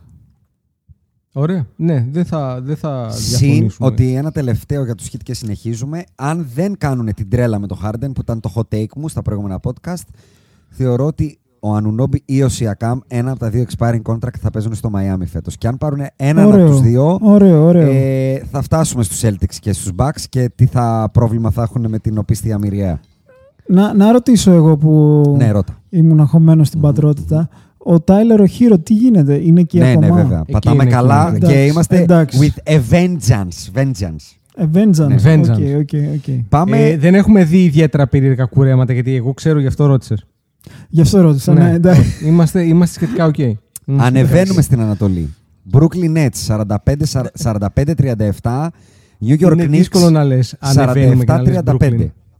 Λοιπόν, οι Brooklyn Nets, α, οι δύο ομάδες της Νέας Υόρκης λοιπόν. Οι Brooklyn Nets έχουν 37,5 το over-under τους. Από 45. Ναι, και οι New York, κάτσε δεν περίμενα να μου τους πεις και τους δύο μαζί. Ε, είναι Οι- 47-35, 45-37, γι' αυτό το Οι είπα μαζί. Knicks της Νέας Υόρκης Η πέμπτο-έκτη η λεγόμενη πέρσι. είναι, είναι 45,5 το over-under. Α. Α. Α. Α. Α. Μμ. Λοιπόν, εγώ στους Knicks θα πάρω under Μμμ. Γιατί θεωρώ ότι κάναν overachieve πέρσι. Αν δεν κάνουν trade, δεν βλέπω τρόπο με τον οποίο κάνουν την ίδια σεζόν και έχουμε δώσει πολλές νίκες δεξιά-αριστερά Μμμ. σε overs. Συμφωνώ. Ε, οι Nets σίγουρα θα είναι πιο κάτω και επειδή με έχει εκνευρίσει πάρα πολύ ο τρόπος με τον οποίο σε κάθε τρίποντο ο Μικάλ Bridges πανηγυρίζει σαν φλαμένο, θα πάρω under γιατί με εκνευρίζει. Με εκνευρίζει αυτός ο παίκτης πάρα πολύ. Πάρα πολύ. Πανηγυρίζει κάθε τρίποντο λες και έχει βάλει γκολ στο τελικό του Μουντιάλ. Εγώ διαβάζω επίσης ότι ο Μπένος Σίμον έχει γυρίσει με a chip on his shoulder. Εσύ τον είδες από κοντά. Εσύ θα μας πεις. Τι είχε στον Έχω νόμο. τον περάσει δύο είδα- χρόνια, ρε. Τι είχε στον Ωραία, νόμο κα- του; Ναι, ρε. Ε, κανένα chip. Α, Chip για chip δεν είχε. Under, εγώ, παίρνω, under- ε, εγώ παίρνω under Νέα Υόρκη. Ε, δεν βλέπω λόγο να είναι παραπάνω από πέρυσι. Δεν βλέπω και το 45,5. Θεωρώ ότι είναι το threshold το οποίο θα πάνε από κάτω αν δεν κάνουν τε- κάποιο είδους trade ε, σοβαρό. Ε, και στο Brooklyn θα πάρω under ε, για λόγους κομπλεξισμού. Ακή. Όλα under. Και Μπράβο. τα δύο. Ε, π- νομίζω είναι το πρώτο που θα συμφωνήσουμε. Καραμπίνα και οι τρεις. Ε, Under, και τους Pacers, όλοι over. ο- και εύκολα εννοώ, χωρίς πολλά πολλά. Under, Ναι, under. ναι, ναι. Αν- φύγαμε under, παιδιά. Δεν, δεν μπορώ να πάρω στη Ναι, σοβαρά. δεν έχει, δεν έχει. Ναι, ναι, δεν ναι. μπορώ πάμε- να πάρω στη σοβαρά πάμε ομάδα παρακάτω. που τα αστέρια της είναι ο Μπεν Σίμονς και ο Μικάλ Μπρίτζε και ο Νίκ Κλάκστον να κάνει 40 νίκες. Γελάω. Και η Νίξ είναι ολόιδια ομάδα με πέρσι που έφτασε στο ταβάνι της πέρσι. Εκτός τώρα αν ο Quentin Grimes είναι ο Το- μόνος κατά που τη βλέπω γνώμη ένα μου- upside. κατά Δεν τη- βλέπω άλλο Κατά τη upside. γνώμη μου το τρύπησε το ταβάνι της, δεν το έφτασε. Ναι. Δηλαδή πήγε παραπάνω δηλαδή από το πάλι σύνολο ο το οποίο Τίμποντο ήταν. να βγάλει από τη μίγα ξύγκη. Οκ. Να κάνει 46 νίκες. Οκ, να πέσω έξω. Under. Πούλο. Και οι δύο. Τον Νίξ εγώ θεωρώ ότι είναι από τα εύκολα άντερ το σημειώνω μου στο παίξω κιόλας για να μην ειλικρινείς. Cleveland Cavaliers τέταρτη πέρσι, δεύτερη σε point differential σε όλη τη λίγα πέρσι, 51-31 ρεκόρ, έρχονται από μια σεζόν που μπήκανε με αυτά τα δεδομένα και ε, ρουφήξανε το καλαμάκι των Knicks στον πρώτο γύρο με 4-1, θυμίζω. Τσίκο. 50 μισό over under. Δηλαδή ουσιαστικά 50 εκεί που μισό, ήταν ε. πέρσι. Έχω βγάλει δίκανο και Εγώ έχω το παίρνω. πυροβολήσει το under ε, headshot. Ναι, 50 Ναι. νίκες αυτό το ρόστερ. Στην Ανατολή. ε, καλά, 51 έκανε. Ναι, έκανε 51 ε, με βάση αυτά που είπαμε όμως και με βάση το ότι είχε πολλές εύκολες νίκες στην Ανατολή. Εγώ δεν βλέπω τόσες εύκολες νίκες φέτος. Δεν βλέπω πώς δεν θα υπάρχει turmoil με το expiring Ω, του Donovan turmoil, Mitchell. turmoil. Ωραίο λέξη. Ε, σ' άρεσε, ε; Ωραία, ωραία. Turmoil λοιπόν με το expiring του Donovan Mitchell εκεί που εγώ δεν πιστεύω ότι ο άνθρωπος θέλει να μείνει στο Cleveland. Πιστεύω ότι θέλει να πάει Καλά, σε κανείς μια δεν θέλει ωραία να είναι στο πόλη. Cleveland. Ένα turmoil. Δεν βλέπω κάποιο γκάρ εκτός του Λεβέρτ. Ο, Ρου- ο Ρούμπιο έχει φύγει να πάει να βρει τα ψυχολογικά του. Ο Τζάρετ Άλεν ξεκινάει τη σεζόν τραυματίας. Η προσθήκη του στην off-season ήταν ο George Niang και ο Max Strus. Δεν μπορώ να δω πώς ξεπερνάμε τις 50 πάλι. Δεν το βλέπω με τίποτα. 45, συμφωνήσω. 45 τις βλέπω. Μη- δεν τις βλέπω. εγώ, χα- εγώ, Α, τόσο 45. κάτω. ε. εγώ, βλέπω και, εγώ βλέπω και λίγο παραπάνω, αλλά όπως πολύ σωστά είπε ένας ε, πολύ καλός μας φίλος, δεν μπορώ να πάρω σοβαρά, στα σοβαρά μια ομάδα που ο καλύτερος παίκτης είναι ο, Παλ- ο, ο Αμερικανός Παναγιώτης Λιαδέλης. Ναι. Με καλύπτει αυτό. Ε, θα παίρνα over, αλλά αυτό το επιχείρημα με έπεισε. Θα παίρνει Ε, over 50 οπότε- νίκες, ε. Ναι, ναι. Α, και να πω και ένα τελευταίο γιατί δεν το βλέπω το over. Γιατί η δεύτερη σεζόν του Ιβάν Μόμπλεϊ ήταν ε, νερουλή. Πολύ νερουλή.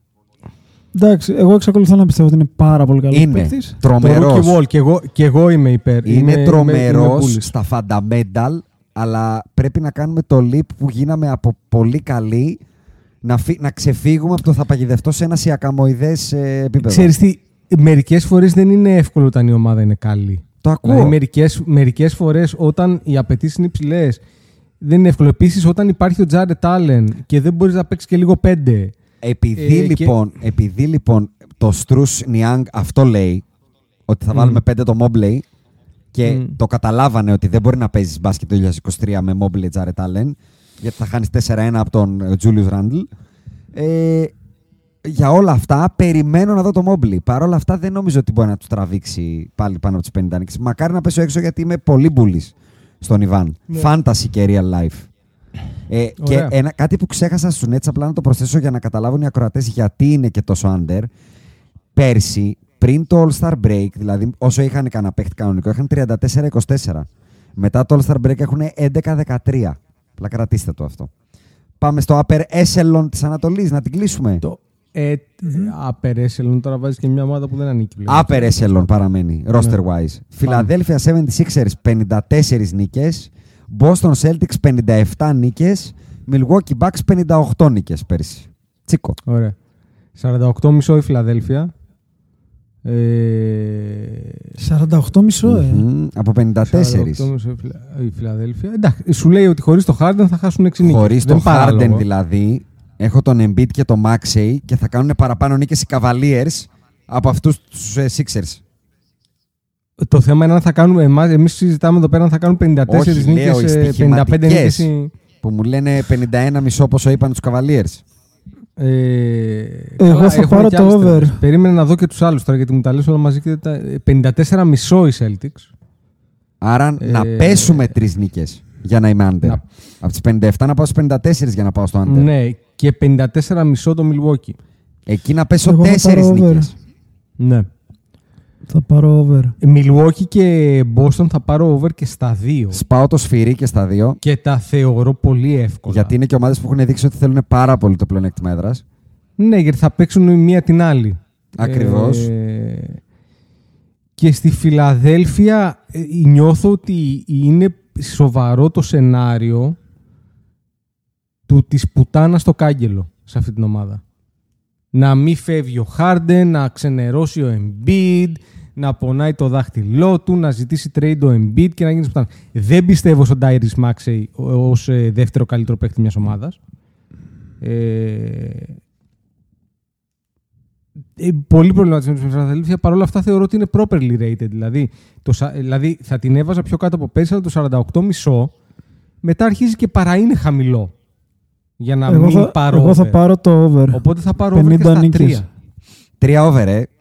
Τρία over. Λοιπόν, εγώ θα πάρω στους Celtics καραμπινά το over παρότι υπάρχει τρομερό πρόβλημα στο, μπα- στο βάθος του πάγκου γενικά και ειδικά στην, πε- στη ρακέτα και αν πάθει κάτι ο Πορζίνκης θα παίζω εγώ και εσύ και ο Κορνέτ. Λογικά όμως θα είναι... α, παίρνω ότι είναι όλοι υγιείς και θα είναι over. Το ίδιο και στους Bucks. Ε, στους 76 θα μείνω φέρμος σε αυτό που είχα πει στο προηγούμενο podcast που γράψαμε παρέα. Ε, blow up season. Ναι. Δηλαδή Κοίτα, αυτό, που, κα- θα- αυτό πρέπει να κάνουν. θα, θα πάμε να δούμε τι ψάρια πιάνουν οι πιτσιρικάδες μας, ο Μάξεϊ, ο Φάξεϊ, ο Μίξεϊ ο- και ο Δίξεϊ. Δεν βλέπω ποιο trade μπορεί να τους δώσει πίσω κάτι το οποίο να τους κάνει contenders. Άρα, Συμφωνώ. Συμφωνώ. παρότι πιστεύω πάρα πολύ τον Nick Nurse, πιστεύω πάρα πολύ τον μπασκετμπολίστα ε, Tyrese Maxey, τον μπασκετμπολίστα Melton, Το θέμα τον όμως είναι ότι στο μπασκετμπολίστα Paul Reed, σημειώστε αυτό το όνομα, και Ειδικά όσοι μ' έχετε άρεσε draft. και ότι πήραν τον Τζουνάμι Πάπη, ε, και Ούμπρε Junior. Τον παίχτη. Το ερώτημα είναι το εξής όμως. Στο 48,5 είναι δύσκολο να πάρει over ή under. Τι παίρνεις; Under. Under παίρνεις. Ναι, ναι, Okay. ναι. Πιστεύω ότι ο Embiid δεν θα παίξει τη μισή σεζόν. Να σου το πω έτσι. Το ακούω, το ακούω. Το- Κάτι είναι θα πολύ πάθει. πιθανό. Ένα Πάρα βαβά, πολύ πιθανό. κάτι. Ναι, ναι, Δεν ναι, ξέρω ναι, εγώ τι. ναι, βαβά, βαβά. Ε, Ωραία. Άκη, πόσο έχεις ακόμα; Έχεις ένα τεταρτό; Μμμ, ναι. Ωραία. Θέλετε να μπούμε στη Δύση και να γράψουμε λίγο διαφορετικά, να, ώστε να, να πεις σίγουρα για Lakers, ας πούμε, Άκης, θα έλεγα. Θέλουμε οπωσδήποτε. Ωραία, ας ξεκινήσουμε με τους Lakers και μετά ας ξεκινήσουμε από κάτω. Πολύ ωραία. Να σου πω κάτι. Επειδή δεν ξέρεις τι, ίσως να πει μόνο για Lakers στη Δύση, γιατί δεν θα προλάβει να πει και πολλά παραπάνω. Αυτό, Και αυτό. ξέρεις τι θα ήθελα να τον κρατήσω να πει, να μείνουμε λίγο στην Μμ. Ανατολή, που δεν έχει Μμ. να κάνει τόσο πολύ. Είναι λίγο πιο season preview ομάδας. Εκεί δεν έχεις πει στο μικρόφωνο τι πιστεύεις για τους Bucks με το Lillard, για τους Celtics με το Zru κτλ. Θες να πάρεις έτσι ένα πεντάλεπτο να μας πεις λίγο τη γνώμη σου. Τι πιστεύεις για εκεί; Κοίτα, οι Celtics με έχουν στεναχωρήσει πάρα πολύ γιατί έχουν κάνει πολύ καλή ομάδα. Μμμ. Είσαι Τουλάχιστον φαν λοιπόν του στους- trade Drew και Ναι, τι πάρα πολύ, δώσαμε τι και εννοείς. τι με Ο έμεινε. μόνος κτλ. σοβαρός άνθρωπος σε αυτό το, το roster. Ωραίο. Ο πιο σοβαρός. Ωραίο. Πιο σοβαρός και από το Μεζούλα. Μμμ. Ματζούλα, πώς το λένε. Μουτς- Μουσκάλα. Ε, Φουσκάλα. Αυτόν. Ναι. Ε, ε, η βασική πεντάδα είναι ζόρικη, δεν έχει πλάκα. Άμα είναι όλοι υγιείς. Μμμ. Ναι, ε, νομίζω ότι εσένα δεν σ' αρέσει καθόλου το γεγονός ότι δεν υπάρχει και πάρα πολύ σουτ. Εγώ δεν είπα, Το ακούω. εγώ δεν είπα, δεν έχω πει ακόμα. Αλλά όσο να είναι, θεωρώ ότι είναι καλύτερη από πέρσι. Οκ. Εντάξει, προφανώς έφυγε Τώρα, ο Μάρκος πα- Μαρτισμός, ρε. εσύ. Ναι, και πήγε ένας Ζρου. κανονικός playmate, κανονικότατος. Μετά, τι άλλο εκτός από τους Celtics τι είπες; Και οι Bucks με τον Damian. Ε, Θα επανέλθω σε αυτό. Α, Ενώ στην αρχή ήμουνα πολύ bullish. μμ, Θέλω... Είδα λίγο κάποια φιλικά μμ. pre-season και δεν τσουτσούριασα. α.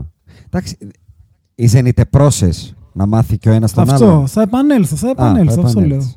Ωραία. Εσύ έχεις βγάλει συμπέρασμα. Εγώ έχω πει ότι οι Celtics θα κάνουν θαύμα θαυμάτων αν καταφέρουν με 4,5 παίκτες να πάρουν πρωτάθλημα. Γιατί ο έκτος Ναι, παίκτης το είναι ο ακούω, Peyton το ακούω, Pritchard. το ακούω. Το ακούω. Ε, και στους Bucks έχω πει ότι ένα pairing Γιάννης Αντετοκούμπο Damian Lillard μετά το pairing των ε, Golden State με τον KD και του Steph και του LeBron με τον Wade και τον, Le- τον, τον Wade και τον Boss ή τον AD ας πούμε είναι το πιο wow. Dominant. Ναι, δεν, δηλαδή αν αποτύχει αυτό το πράγμα και για τους δύο είναι τεράστια πληγή στο τι σημαίνουν μπασκετικά και η καριέρα τους και δεν ξέρω εγώ τι. Θεωρητικά έχουν. Ο Γιάννης έχει την καλύτερη ομάδα που έχει δεν, τα δεν τελευταία επιτρέπεται χρόνια. να αποτύχει ο Γιάννης ούτε ο Λίλαρτ με αυτόν τον συμπαίχτη που έχει. Δηλαδή, ο, το, το μόνο που χρειάζεται να γίνει είναι να ταιριάξουν μεταξύ τους και θα ε- έρχεται η ώρα που απλά πρέπει να αποδείξει ο Γιάννης αν μπορεί να παίξει off-ball και αν μπορεί να είναι πραγματικά καλός πασέρ και αν θα δεχτεί να δίνει 40 pick and roll τη- τον αγώνα, να γίνεται 40 φορές screener, γιατί αυτό πρέπει να γίνει. Μμ. Και το μόνο αστερίσκο που θα βάζει στους Bucks είναι η τρέλα με τον προπονητή, με τον first year Griffin και δεν ξέρω εγώ τι. Το οποίο ήδη δεν φαίνεται να πηγαίνει πολύ καλά. Ο Τέρι Στότς παρετήθηκε. Ο προπονητής του Damian για πολλά χρόνια θα πω Αυ- εγώ. α, Περίεργο αυτό. έτσι. Πολύ περίεργο. Και τα reports λένε μετά από ξεμα... ξεκατίνιασμα με τον Griffin, ο οποίος ήταν επιλογή του Γιάννη, να θυμίσω. Ο προπονητής αυτός. Το μόνο αστερίσκο που θα βάλω είναι αυτό. Τώρα, επειδή με ρώτησες για το shoot των Celtics, είναι το list of my concerns, Άκη, αυτό. Ούτε ο Τζρου έχει δείξει ότι είναι μπετόν. Το παιδί δεν παίζει 65 μάτς ποτέ πλέον, παραπάνω από 65 μάτς. Ο Πορζίνγκης είναι ο Πορζίνγκης. Ο Τζέλεν Μπράουν πήρε 300 εκατομμύρια και συνεχίζει να μην έχει αριστερή τριπλά. Οπότε, αν έπρεπε για να κλείσουμε συνολικά την περιφέρεια να δώσουμε και ένα ζευγάρι τελικού, εγώ το ζευγάρι τελικού που θα δώσω θα είναι Bucks Hit. Ναι, μαζί σου. Όχι, εντάξει, εγώ θα δώσω Bucks ε, Celtics. Γιατί, αυτή τη στιγμή. γιατί αυτή τη στιγμή εγώ δεν μπορώ να δεχθώ ότι οι Heat δεν θα πάρουν ένα trade μέσα στη σεζόν. Και αν πάρουν ή τον Ανουνόμπι ή τον Siakam, ε, κρύψτε τα γυναικόπαιδα. Γιατί όταν θα πιάνει ο Ανουνόμπι και ο Siakam και ο Jim Butler, τον Dayton και τον Jalen Brown, δεν θα έχει πλάκα. Και ο Αμπάμα Ντεμπάγιο απέναντι στον Μπορζίνκης και στον Χόρφορντ δεν θα έχει πλάκα. Ε, περιμένω να το δω. Παίρνω αυτό το hot take, ρισκάρω να βγω στην δεξιά λωρίδα ε, χωρίς φλάση, να προσπεράσω. Άκη, πριν μας αφήσεις, λοιπόν, ε, θα σου δώσω όσο χρόνο θες να πεις για τη Δύση, για τους Lakers. Τους βάζω στο τραπέζι εκτός ε, προγράμματος. Οι Lakers πέρσι ήταν 7η με 43-39 ρεκόρ. Μία νίκη παραπάνω από τους Timberwolves που είχαν 42-40 και μία νίκη κάτω στους Golden State που είχαν 44-38. Τα δεδομένα του roster τα ξέρεις, δεν χρειάζεται να τα πω. Πάρε δικά σου. 47,5 το over-under. Θα πάρω το over. Ε, αν και η λογική λέει ότι μάλλον ο Λεμπρόν και ο AD δεν θα παίξουν πολλά Του μάτς. put it in context, Άκη, απλά το 47,5 over είναι 48 νίκες που ήταν η τρίτη ομάδα της Δύσης πέρσι, η Sacramento Kings, με 48-34. Βέβαια, πέρσι είχαμε 43 και παίζαμε με handicap μέχρι το Φεβρουάριο που έφυγε ο Westbrook. ε. Σοβαρό handicap. Θεωρώ Μετά ότι το έχουμε- Φεβρουάριο θα σου θυμίσω ότι ήμασταν το καλύτερο ρεκόρ του NBA. Θεωρώ ότι έχουμε πολύ καλύτερο ρόστερ από πέρσι. Πολύ, πολύ, πολύ καλύτερο ρόστερ από πέρσι. Και, και, με pre-season. σταθερά πλέον. Και ε, training camp όλοι μαζί. Με pre-season, με κανονικούς παίχτες σε όλες τις θέσεις. Σοβαρό depth, βλέπω. Ε, με Austin Reeves ε, καλή από την αρχή, τέλος πάντων κανονικά μέσα στο rotation. Τώρα το θέμα είναι πώς θα παίξουν. Αυτό είναι για μένα. Θεωρώ ότι θα μπούμε υγιείς στα playoffs, το θεωρώ δεδομένο. Δηλαδή ο LeBron ξέρει ότι αν είναι να ρισκάρει τα ρεκόρ τα άσπασε, μας ζάλισε τις μπάλες. Οκ, δεν θα κάτσει να ρισκάρει τραυματισμό για να σπάσει κάποιο ρεκόρ. Ελπίζω. Έχουμε κάτι να σπάσει; Τίποτα. Απολύτως τίποτα. Όχι, όχι, όχι. Ωραία. Δεν, προλα- δεν προλαβαίνω. Το τώρα, επόμενο υπάρχουν πράγμα ιστορίες είναι να τέτοια, παίξουμε με τον Μπρόνι. Ναι. Ωραία. Ε, που Ναι. Δυστυχώ αυτό δεν το βλέπω να γίνεται εφικτό για άλλους λόγους πλέον. ναι. Άρα πιστεύω ότι οι Nuggets θα είναι χειρότεροι από πέρσι. Άρα τι είχαν πέρσι, κάτσε να δω. Πέρσι είχαν 53 νίκες. Μμ, ε, νομίζω ότι θα είναι παραπάνω, αλλά κάπου εκεί τους βλέπω και γύρω στις 50, άρα να πάρουμε και εμείς καμία νίκη. Θα το πάρω το over, Μμμ. αλλά πιο πολύ βλέπω ότι πιστεύω ότι είμαστε contenders. Για να σου δώσω ακόμα ένα, μια πληροφορία, πέρσι pre-All-Star Break το ρεκόρ μας είναι 27-32, post All-Star Break είναι 16-7. Το 16-7 είναι ρυθμός νικών στα 82 μάτς, 57 νίκες. Μμ. Εντάξει, δεν Βέβαια, το εντάξει, λέω- πιεστήκαμε, ζορίστηκε λίγο η τρύπα Δεν μας, ε. είπα όχι, λέω Για βάζω να τα μπούμε στα νούμερα. play-in. Βάζω τα Ναι. νούμερα. Μπήκαμε Όχι, με καλά κάνεις, πολύ άριστα άδειο κάνεις. τάγκ. Ναι. Δεν θεωρώ ότι θα μπούμε στη διαδικασία να το λούσουμε εντελώς και να ρισκάρουμε να παίζουμε πάλι play. Δεν το βλέπω σε καμία περίπτωση. Δηλαδή, πέρσι μας τσάκισε αυτό. Μμμ. Ε, αλλά είμαι αρκετά μπουλή για φέτος. Α- Αντρέα, Ε, εγώ θεωρώ ότι οι Lakers του Los Angeles θα πάρουν το πρωτάθλημα του NBA. Ε, καλά, αυτό το Ε, θεωρούσαμε και πέρσι όμως. Εγώ θεωρώ ότι αυτό το οποίο έχει καταφέρει ο Πελίνκα να κάνει, η ομάδα που έχει φτιάξει, Φοβερή, φοβερό. χωρίς Μπράβο. assets να δώσει, ε, Πέρσι ήσουν πλήρω απογοητευμένος. κατα- Δεν ξέρω αν το θυμάσαι. Έλεγες ότι έχουμε κλειδωθεί Βεβαίως. και δεν έχουμε Βεβαίως. τίποτα. Και... ε, αυτό το οποίο κάνει ο Λεμπρόν, που έβλεπα ρε παιδιά, ξύπνησα σήμερα το πρωί, χθες το πρωί, δεν θυμάμαι τώρα, έχω χάσει και τις μέρες, και έβλεπα το Λεμπρόν ας πούμε, να κάνει drive στο, στον 21ο του χρόνο στο NBA. Δηλαδή, ο Λεμπρόν έπαιζε το 2004 που άμα θυμηθώ πώς ήμουν εγώ το 2004 Υπάρχουν φωτογραφίες. θυμόμαστε εμείς. Προφανώς υπάρχουν φωτογραφίες. λοιπόν, ε, θυμηθείτε, 2004 είναι οι Ολυμπιακοί Αγώνες. Πολύ σωστά. Υπάρχουν παιδιά τα οποία θα αποφυτίσουν από το πανεπιστήμιο φέτος Έχουμε πάρει το Euro. Και γεννηθήκανε τότε. Πήραμε το Euro το 2004, δηλαδή έπαιζε ποδόσφαιρο Χαριστέας και έβαζε γκολ. Πολύ είναι σωστά. αδιανόητο αυτό το οποίο καταφέρνει και κάνει ο Λεμπρόν σε αυτή την ηλικία. Θεωρώ ότι είναι μοναδικό και είναι πολύ μεγαλύτερο από αυτό που κάνει ο Brady για μένα.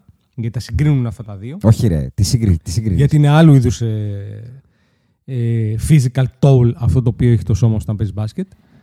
Λοιπόν, ε, ο AD μοιάζει να το θέλει πάρα πολύ. Έχει αρχίσει πάλι τις γραφικές δηλώσεις. Θα παίξω 82 παιχνίδια, κάτι παπαριές τέτοιε, τις οποίες φυσικά δεν πιστεύω. Αλλά παρόλα αυτά, υγιής ο AD είναι ο μόνος παίκτης ο οποίος μπορεί να, να λίγο να τρομάξει τον ε, Νίκολα Γιώκητς. Δεν πήγε πολύ γύρω- καλά γύρω αυτό μ' πέρσι, αρέσει. αλλά εντάξει. Δεν πήγε πολύ καλά, όχι. Τα γύρω-γύρω μ' αρέσουν. Ε, θεωρώ ότι έχουμε άλλη μια κίνηση. Δηλαδή, αν με ρωτάς, θεωρώ ότι ο Ντιάντζελο Ράσελ, αν τα πράγματα λίγο στραβώσουν, δεν θα παίζει στους Lakers το Γενάρη-Φλεβάρι. Έχουμε άλλο ένα κανονάκι. Κρατήσαμε το pick μας. Αυτό που έχουμε να δώσουμε μαζί με τον Ντιάντζελο για να το κάνουμε κάτι άλλο. Οπότε είμαι πάρα πολύ bullish. Τώρα, το πόσο δίνουν 47,5 στη Δύση σημαίνει ότι πας ουσιαστικά για να είσαι τρίτος. Εγώ θεωρώ ότι θα είμαστε στην εξάδα. Θα το πάρω over. Ε, παρότι βλέπουμε ότι από το 42 μέχρι το 48, δηλαδή ο τρίτος με τον δέκατο στη Δύση, Μμμ. είχαν έξι παιχνίδια διαφορά, που δεν είναι πολύ. Θα πάρω το over όμως, γιατί έτσι, γιατί θα πάρω το over, γιατί γαμιέστε όλοι.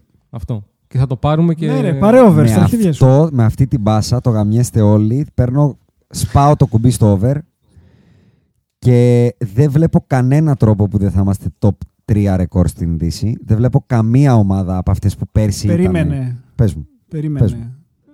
Υπάρχει ένας τρόπος τότε, γιατί πες μου. πιστεύω ότι δεν τους νοιάζει να είναι top 3. Εγώ πιστεύω, Θα εγώ προτιμήσουν να πιστεύω είναι ότι τους υγιείς. νοιάζει.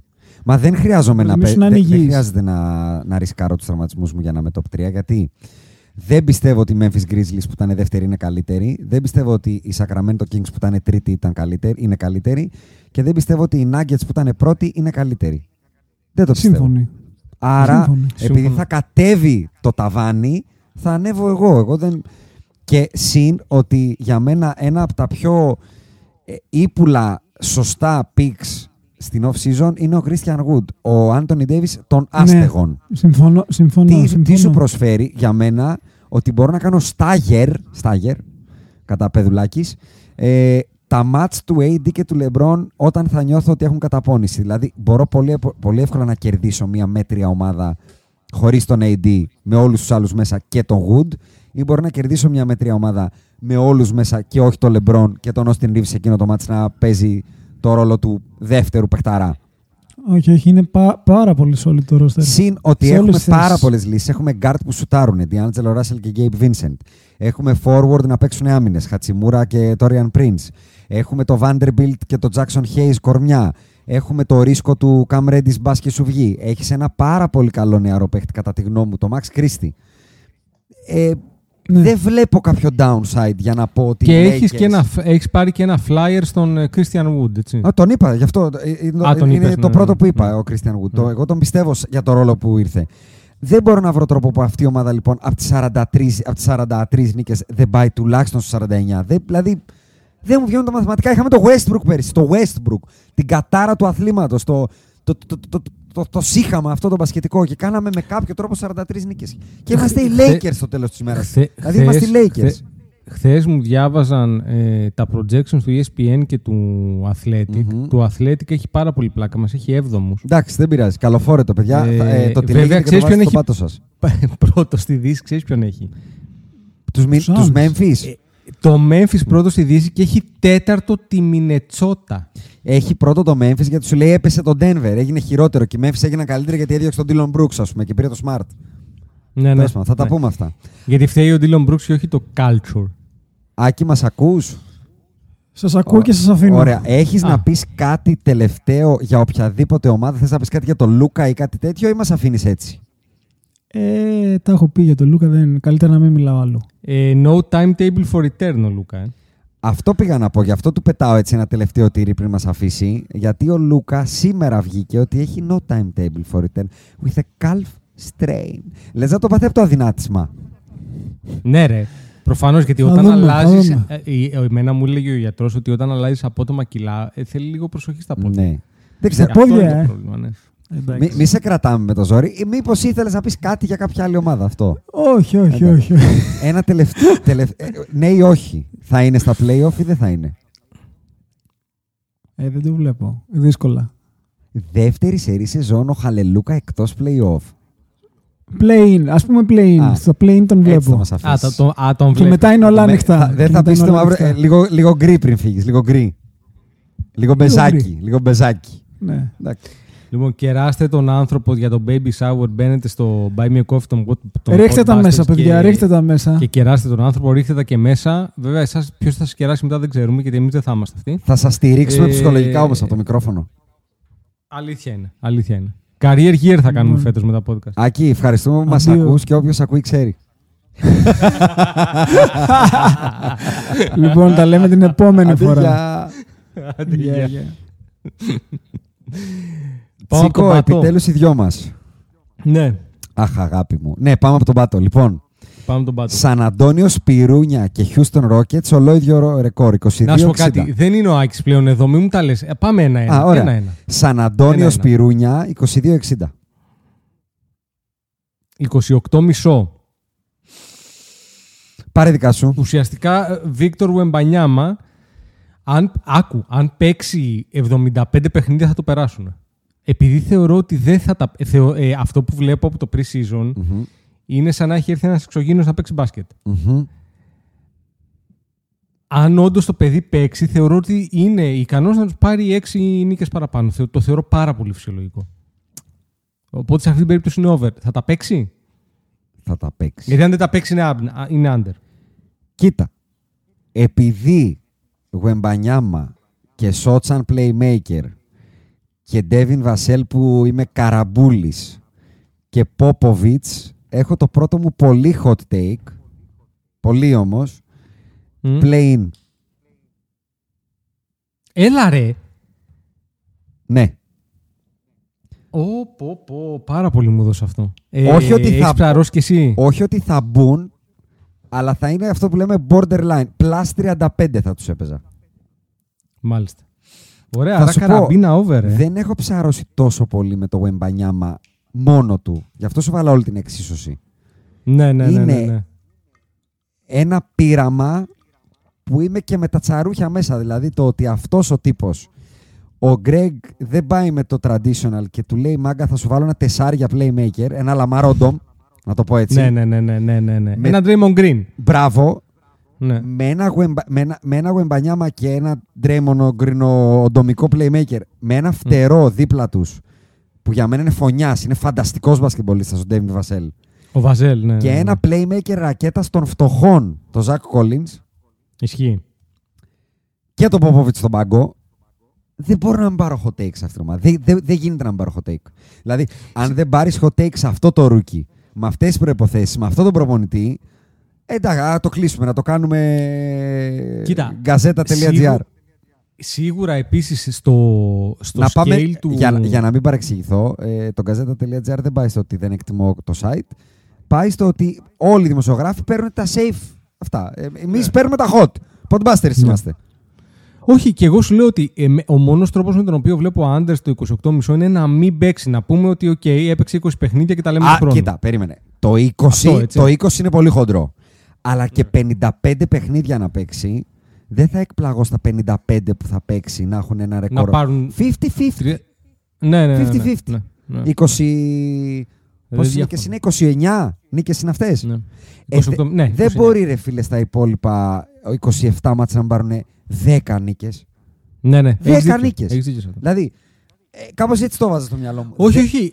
Ε, Το, το, το, το μόνο, ο μόνος μου προβληματισμός είναι ότι αν θα αντέξει το κορμί του για να παίξει μία σεζόν NBA ακόμα και αυτά τα 55 παίζει, παιχνίδια. παίζει 30 μάτς λιγότερα.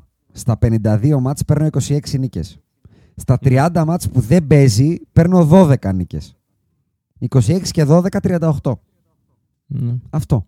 Άκου, το ακούω ε, και εγώ στο over είμαι επί της αρχής και σίγουρα στο League Pass, ε, στα League Pass rankings είναι πάρα πολύ ψηλά. Δηλαδή, Εντάξει, League Pass Ranking Βλέπεις- δεν μπορεί να μην είναι νούμερο 1 ο Εμπανιάμα. Βλέπεις το Wembanyama και είναι πραγματικά αδιανόητο αυτό το οποίο βλέπεις. Δεν, μπορείς να το, δεν μπορεί να το συλλάβει ο νους σου. Καταρχάς, όλες οι ομάδες που θα παίξουν πρώτη φορά με το Wembanyama θα έχουν ένα learning curve ότι το τρίποντο πλέον δεν είναι τόσο εύκολο. Δηλαδή, οι Ναι. Golden State Ισχύει, χθες φάγανε ισχύει, τρεις ισχύει. τάπες στο τρίποντο. Ισχύει. Στο πρώτο, στην πρώτη περίοδο. Μέχρι να, μέχρι να καλυμπράρουν ότι το close out του Wembanyama δεν είναι το φυσιολογικό close out. Ξεκινάει από τη βολή. Ναι, ναι. ακριβώς, ακριβώς. Ναι. ακριβώς. Ναι, είναι φοβερό. Είναι φοβερό. Houston Rockets, 22-60. Λοιπόν, η- είναι η πιο περίεργη ομάδα αυτή τη στιγμή για μένα του NBA, οι Houston Rockets. Μμμ. Ε, τους δίνουν... Με συγχωρείς τώρα γι' αυτό, Ναι. αλλά... Πάρε χρόνο. Πού είστε ρε παιδιά; Πόσο χρόνο θες, παιδί μου, να βρεις τους Rockets, τόσο βάθος τους έχουν βάλει; Λοιπόν, ναι, τους έχουν βάλει βαθιά. Λοιπόν, 31 μισό. 31 μισό. Πέρυσι ήταν 22-60 και ουσιαστικά Περίμενα κάναν κάτι κινήσεις για πιο να γίνουν γεμάτο, καλύτεροι. Ρε γάμο, το για να έπαιρνα καραμπίνα άντερ, αλλά είναι ακριβώς εκεί που θεωρώ ότι θα είναι. Ουντόκα, δηλαδή δεν μπορεί να μην είναι Van 9 Fleet. νίκες παραπάνω. Αλλά δεν μπορώ να φανταστώ ότι θα κάνουν 35 νίκες. Μου είναι πολύ τους δύσκολο. να ήθελα, το τους πιστέψω ήθελα αυτό. στο 34 μισό να πάρω άντερ. Ναι. Ε, στο 31 μισό Fan οριακά Fleets. δεν θα πάρω. Fan Fleets. Είμαι Ουντόκα. Ντιλόν Μπρούξ. Ντιλόν Μπρούξ. Σενγκούν. Έιμεν Τόμσον. Τζέλεν Γκριν Ιάσον. Τζαμπάρι Σμιθ. Ακόμα και ο Καμ Βίτμορ. Το, το άλλο ρούκι. Πω, πω, με δυσκόλεψε αυτό. Ε, πφ, ξέρεις τι, επειδή έχουν τον Ντίλον Μπρουκς θα πάρω το under. Θα σε ακολουθήσω γιατί είναι. Άμα, δηλαδή, άμα είναι να ποντάρω σε ένα από τα δύο, θα ποντάρω και εγώ στο under. Γιατί είναι και στη Δύση. Η Δύση είναι. Και επίσης δεν μπορούμε. Ναι, η Αν Δύση μπορούσα είναι... να έπαιρνα ένα no bet θα ήταν αυτό πάντως. Ναι. Οκ. Πάντως δεν είμαι bullish.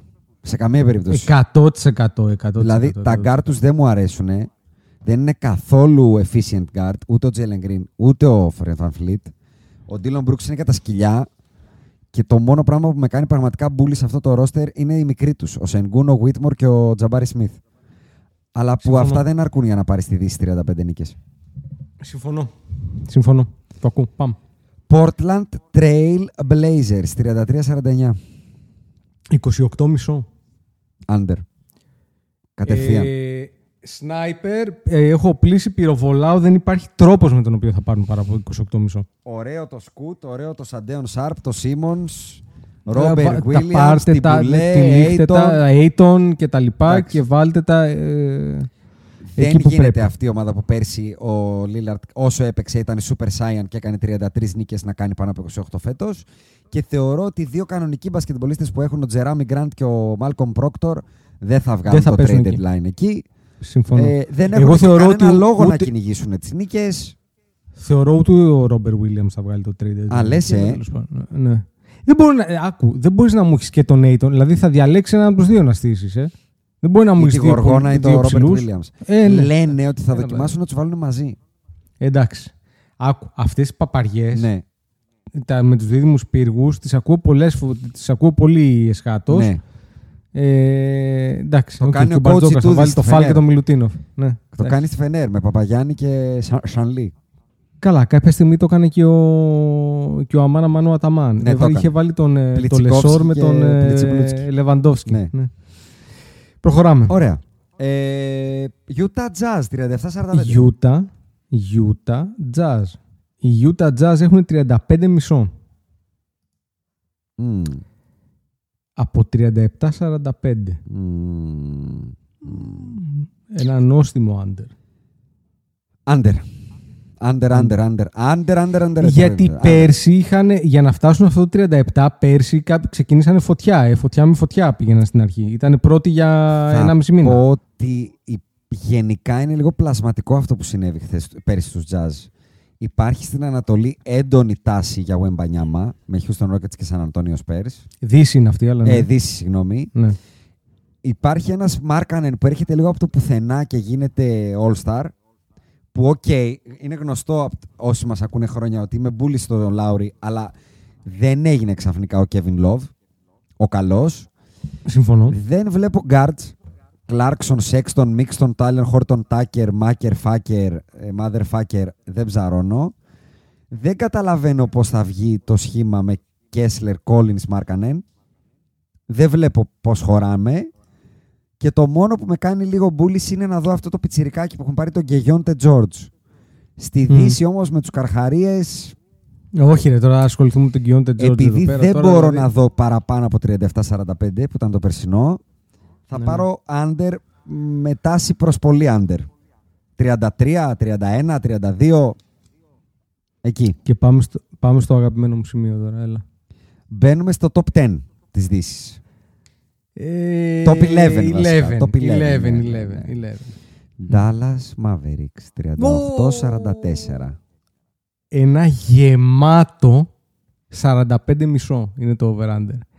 Έχω πάρει μία βαριοπούλα και βαράω under. 45 μισό, ε. 45 μισό. 7 ολόκληρες νίκες παραπάνω για τον Dallas. Να σου πω την αλήθεια, όταν μελέταγα τα takes μου για αυτό το podcast, προβληματίστηκα πάρα πολύ. Προβληματίστηκα γιατί αντικειμενικά ο Λούκα είναι καλύτερα σωματικά. Προφανώς δεν έχει γίνει σιλφίδα, αλλά δεν είναι αυτό το, το άθλιο φαινόμενο που βλέπαμε τα προηγούμενα Μμμ. χρόνια. Ο Καϊρή έχει δέσει με τον Λούκα. Έχουν κάνει μαζί την off-season τους και την pre-season τους κτλ. Πιστεύω ότι βελτιώθηκαν στην off-season, δηλαδή με βάση το τι μπορούσαν να κάνουν. Κάνανε καλά πράγματα. Ο Ντέρεκ ο Lively είναι ένας παίκτης που με τσουτσουριάζει στο 5, in long term. Ο Μμμ. Τζος Γκριν είναι ένας παίκτης στο 3 που με τσουτσουριάζει ακόμα περισσότερο. Μμμ. Και όλα αυτά τα βάλα από τη μία πλευρά της τραμπάλας. Και από την άλλη Πάμε στην έβαλα άλλη. Luka Doncic Το no Jason Kidd. timetable Α. calf injury και Jason Kidd. Στην τραμπάλα αυτή δεν μπορείς, γιατί δεν ήξερα το 45, γι' αυτό ήμουνα στην τραμπάλα. 45 μισό, ε. Το 45 μισό σημαίνει ότι θα κάνω 46 νίκες, σημαίνει ότι πέρυσι θα ήμουν τέταρτος. Τέταρτος. Ναι. Ποτέ. Ποτέ. Ποτέ, Αυτό. ποτέ. Δεν υπάρχει Δηλαδή περίπτωση. είναι, είναι πάρα πολύ ψηλό το over και εγώ θεωρώ ότι θα πάνε λίγο καλύτερα από πέρσι. Το 41, 42, Θα 43. κρυφτεί από το no timetable του Λούκα. Γιατί Αυτό. χωρίς Λούκα αυτό το roster, 35 Καλά, νίκες. εγώ θα πω ότι θα κρυθεί σε μεγάλο βαθμό και από το πώς θα είναι mental ο Λούκα. Γιατί για μένα δεν είναι μόνο το σωματικό του Λούκα. Ο Ναι. Λούκα πρέπει να δουλέψει και το σωματικό αλλά και το ψυχολογικό, αν- το ψυχοσωματικό, αν θες. Το ακούω. Πρέπει να σταματήσει να γκρινιάζει, πρέπει να γίνει λίγο πιο ομαδικός. Πρέπει να, πρέπει να δουλέψει αρκετά πράγματα. Ε, Ξέρεις τι, θα πω ότι επειδή στο τέλος της σεζόν κάνανε μια-δυο ήττες επίτηδες, άρα το 38 είναι λίγο πλασματικό είναι λίγο πλασματικό. και θα μπορούσε να είναι 40, δεν είναι τρελό να πεις ότι προσθέτουμε 6 νίκες. Απλά κα- φτιάχνοντας την εξίσωσή μου, δεν το, βλ- δηλαδή θα πρέπει να τους πάνε όλα καλά. Δεν μπορώ να φανταστώ ότι θα πάνε όλα καλά σε ένα roster που το κάνει dictate το Jason Kidd. Με τίποτα. Δεν το δέχομαι. Under. OK, συμφωνώ. Oklahoma City Thunder 40-42. 44 μισό. Over. Μπαμ. Over. Μπαμ. Over, Κατευθείαν. Over, over, over. Καραμπινέτο. Ε, Shai top 5 για MVP. Μμμ. Α, αυτό τον δίνουνε; Όχι, όχι, το βάζω Α. εγώ. Αλλά μπορώ να σου πω, περίμενε, θα σου πω όμως. Τι τον, τι τον δίνουνε. Ε, Γιατί εμένα είναι το hot take μου αυτό. Ότι πάει για. Όχι, όχι, εγώ τον έβαλα το 5 για MVP. Α. Ε, δι- δικό μου take ήτο. Αλλά μακροχρόνια θα σου πω αμέσως. Ε, ε, ε, ε, βραβεία. Ένα 60, ε, όχι, αυτό είναι το rookie. Ε, κανονική περίοδος MVP. 5,5 ο Γιόκιτς, 6,5 ο Γιάννης, 7 ο Λούκα, 8 ο Τέιτουμ, Μμμ. που μου αρέσει το 8 στον Τέιτουμ Μμμ, εδώ. μμμ. 9 ο Embiid, 15 ο Durant. Πρέπει να πάω στο 19 για να βρω το Shai, που είναι γαμό το 19. Γιατί θες απλά να είναι top 3 για να κάνεις cash out. Όλοι όσοι μου είπε παραπάνω δεν βλέπω κανένα λόγο να είναι MVP. Μα κανένα. Ο Γιάννης με το Lillard δεν θα κάνει MVP season. Ο Tatum με τόσους καλούς γύρω του δεν θα κάνει MVP season. Ο Embiid το πήρε. Ο Jokic το πήρε. Ο Durant. Μμ. Έλα τώρα. εντάξει. Όχι, έλα σε παρακαλώ. Ποιος τώρα. έμεινε; Ο Στεφ το 15 και μετά Καλά. είναι ο Σαΐ στο 19. Σαΐ Γκίλγκιους Αλεξάνδερ. MVP 23-24. Σαΐ Γκίλγκιους. Γαμώ το αυτό μου Αλεξάνδερ. Η, ο- η, Θα το η ακούσω. OKC είναι η μοναδική ομάδα που σκεφτόμουν έναν λόγο να μην είμαι bullies και δεν έβρισκα. Δεν βρίσκω. Όχι, δεν υπάρχει. Θα σου πω τι θα ήθελα εγώ από την OKC. Θεωρώ ότι είχαν και το cap space και τα assets και τα picks και τα mix και τα fix Μμμ. για να πάνε να κάνουν και μία κίνηση να πάρουν λίγη, λίγο Ουμ. presence, Λίγο ε, ουμ, αποδητήρια, αυτό, ε, άντρας κτλ. Μα δεν έχει Θεωρώ ότι η έπρεπε σε- να το κάνουν. Για μένα η σεζόν τώρα ξεκινάει και καλά κάνουν που δεν το κάνουν από πριν. Ότι δεν πρέπει μπορούν να το κάνουν πρώτα- πια γιατί πήγανε και πήραν το συμβόλαιο του, Ποιο; του Kevin Porter Jr. Και τι σημαίνει αυτό; Δεν έχουν πλέον να απορροφήσουν cap space. Πριν μπορούσαν να Α, απορροφήσουν και εσύ δεκα- λες να απορροφήσουμε cap spa- cap space. Όχι, Ναι, εγώ θα, λέω μπο- να ρε, παιδάκι δώσουμε μου, θα, πράγματα. Θα, δώσουμε. μπορούσες να δώσεις 5 εκατομμύρια και να πάρεις πίσω 25 όμως, ε. Μαζί σου, μαζί σου, αλλά δεν ψάρωνω. Ναι. Έχουν τα assets να δώσουν 25 και να πάρουν 25.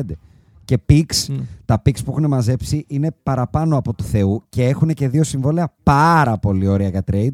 Τα 17 της Μπέρτας και τα 15 του Ντόρτ. Ισχύει. Δηλαδή δεν είναι ότι δεν Ισχύει. έχω να δώσω λεφτά. Έχω μια χαρά Έχουν, έχουν, και σκουπίδια. Γκίντεϊ, Σαΐ, Τζέιλεν Βίλιαμς, Χόλμγκρεν. Ε, το μοναδικό πράγμα που μου λείπει είναι λίγο depth. Δηλαδή, όντως κοιτάω λίγο τι υπάρχει από πίσω και υπάρχει ζορίζεσαι. η Μπέρτα, η Μέρτα, η Φέρτα, ο Κένριτς Williams και δεν ξέρω εγώ τι. Μ' αρέσει πάρα πολύ και θεωρώ ένα από τα πιο sneaky presence στη φετινή off-season. Δεν έχει ακουστεί το E ESPN, δεν τον έχει κάνει στο fantasy. Το Βασίλειο Μισίτς. Θεωρώ ότι είναι από τα καλύτερα backup point guard του NBA. Ε, θεωρώ ότι θα κάνουν κίνηση, θα κάνουν trade. Ε, είπα ότι είναι MVP ο Σαΐ και τέλος πάντων πέρυσι είχαν 40-42. Πώς δεν ναι, θα ρε, είναι over όχι, όχι, φέτος; καραμπίνα, καραμπίνα, καραμπίνα. καραμπίνα. Δηλαδή δεν βλέπω τον τρόπο Καραμπίνα. που δεν είμαι over φέτος. Ε, αυτά, δηλαδή το, ήδη πήρα το hot take μου για τα βραβεία που θα λέγαμε στο τέλος. Σαΐ Γκίλγκιους Αλεξάνδερ MVP. Ε, επόμενη ομάδα. Πελεκάνη 42-40. Η ομάδα που ξεκίνησε και ήταν και πρώτη νομίζω κάποια στιγμή για αρκετό διάστημα top 3 και κατέληξε να μπει ασθμένοντα στα playoff. Δικά σου. Ε, άλλη, μία- άλλη μία ομάδα που έχει 44,5 αυτή τη στιγμή.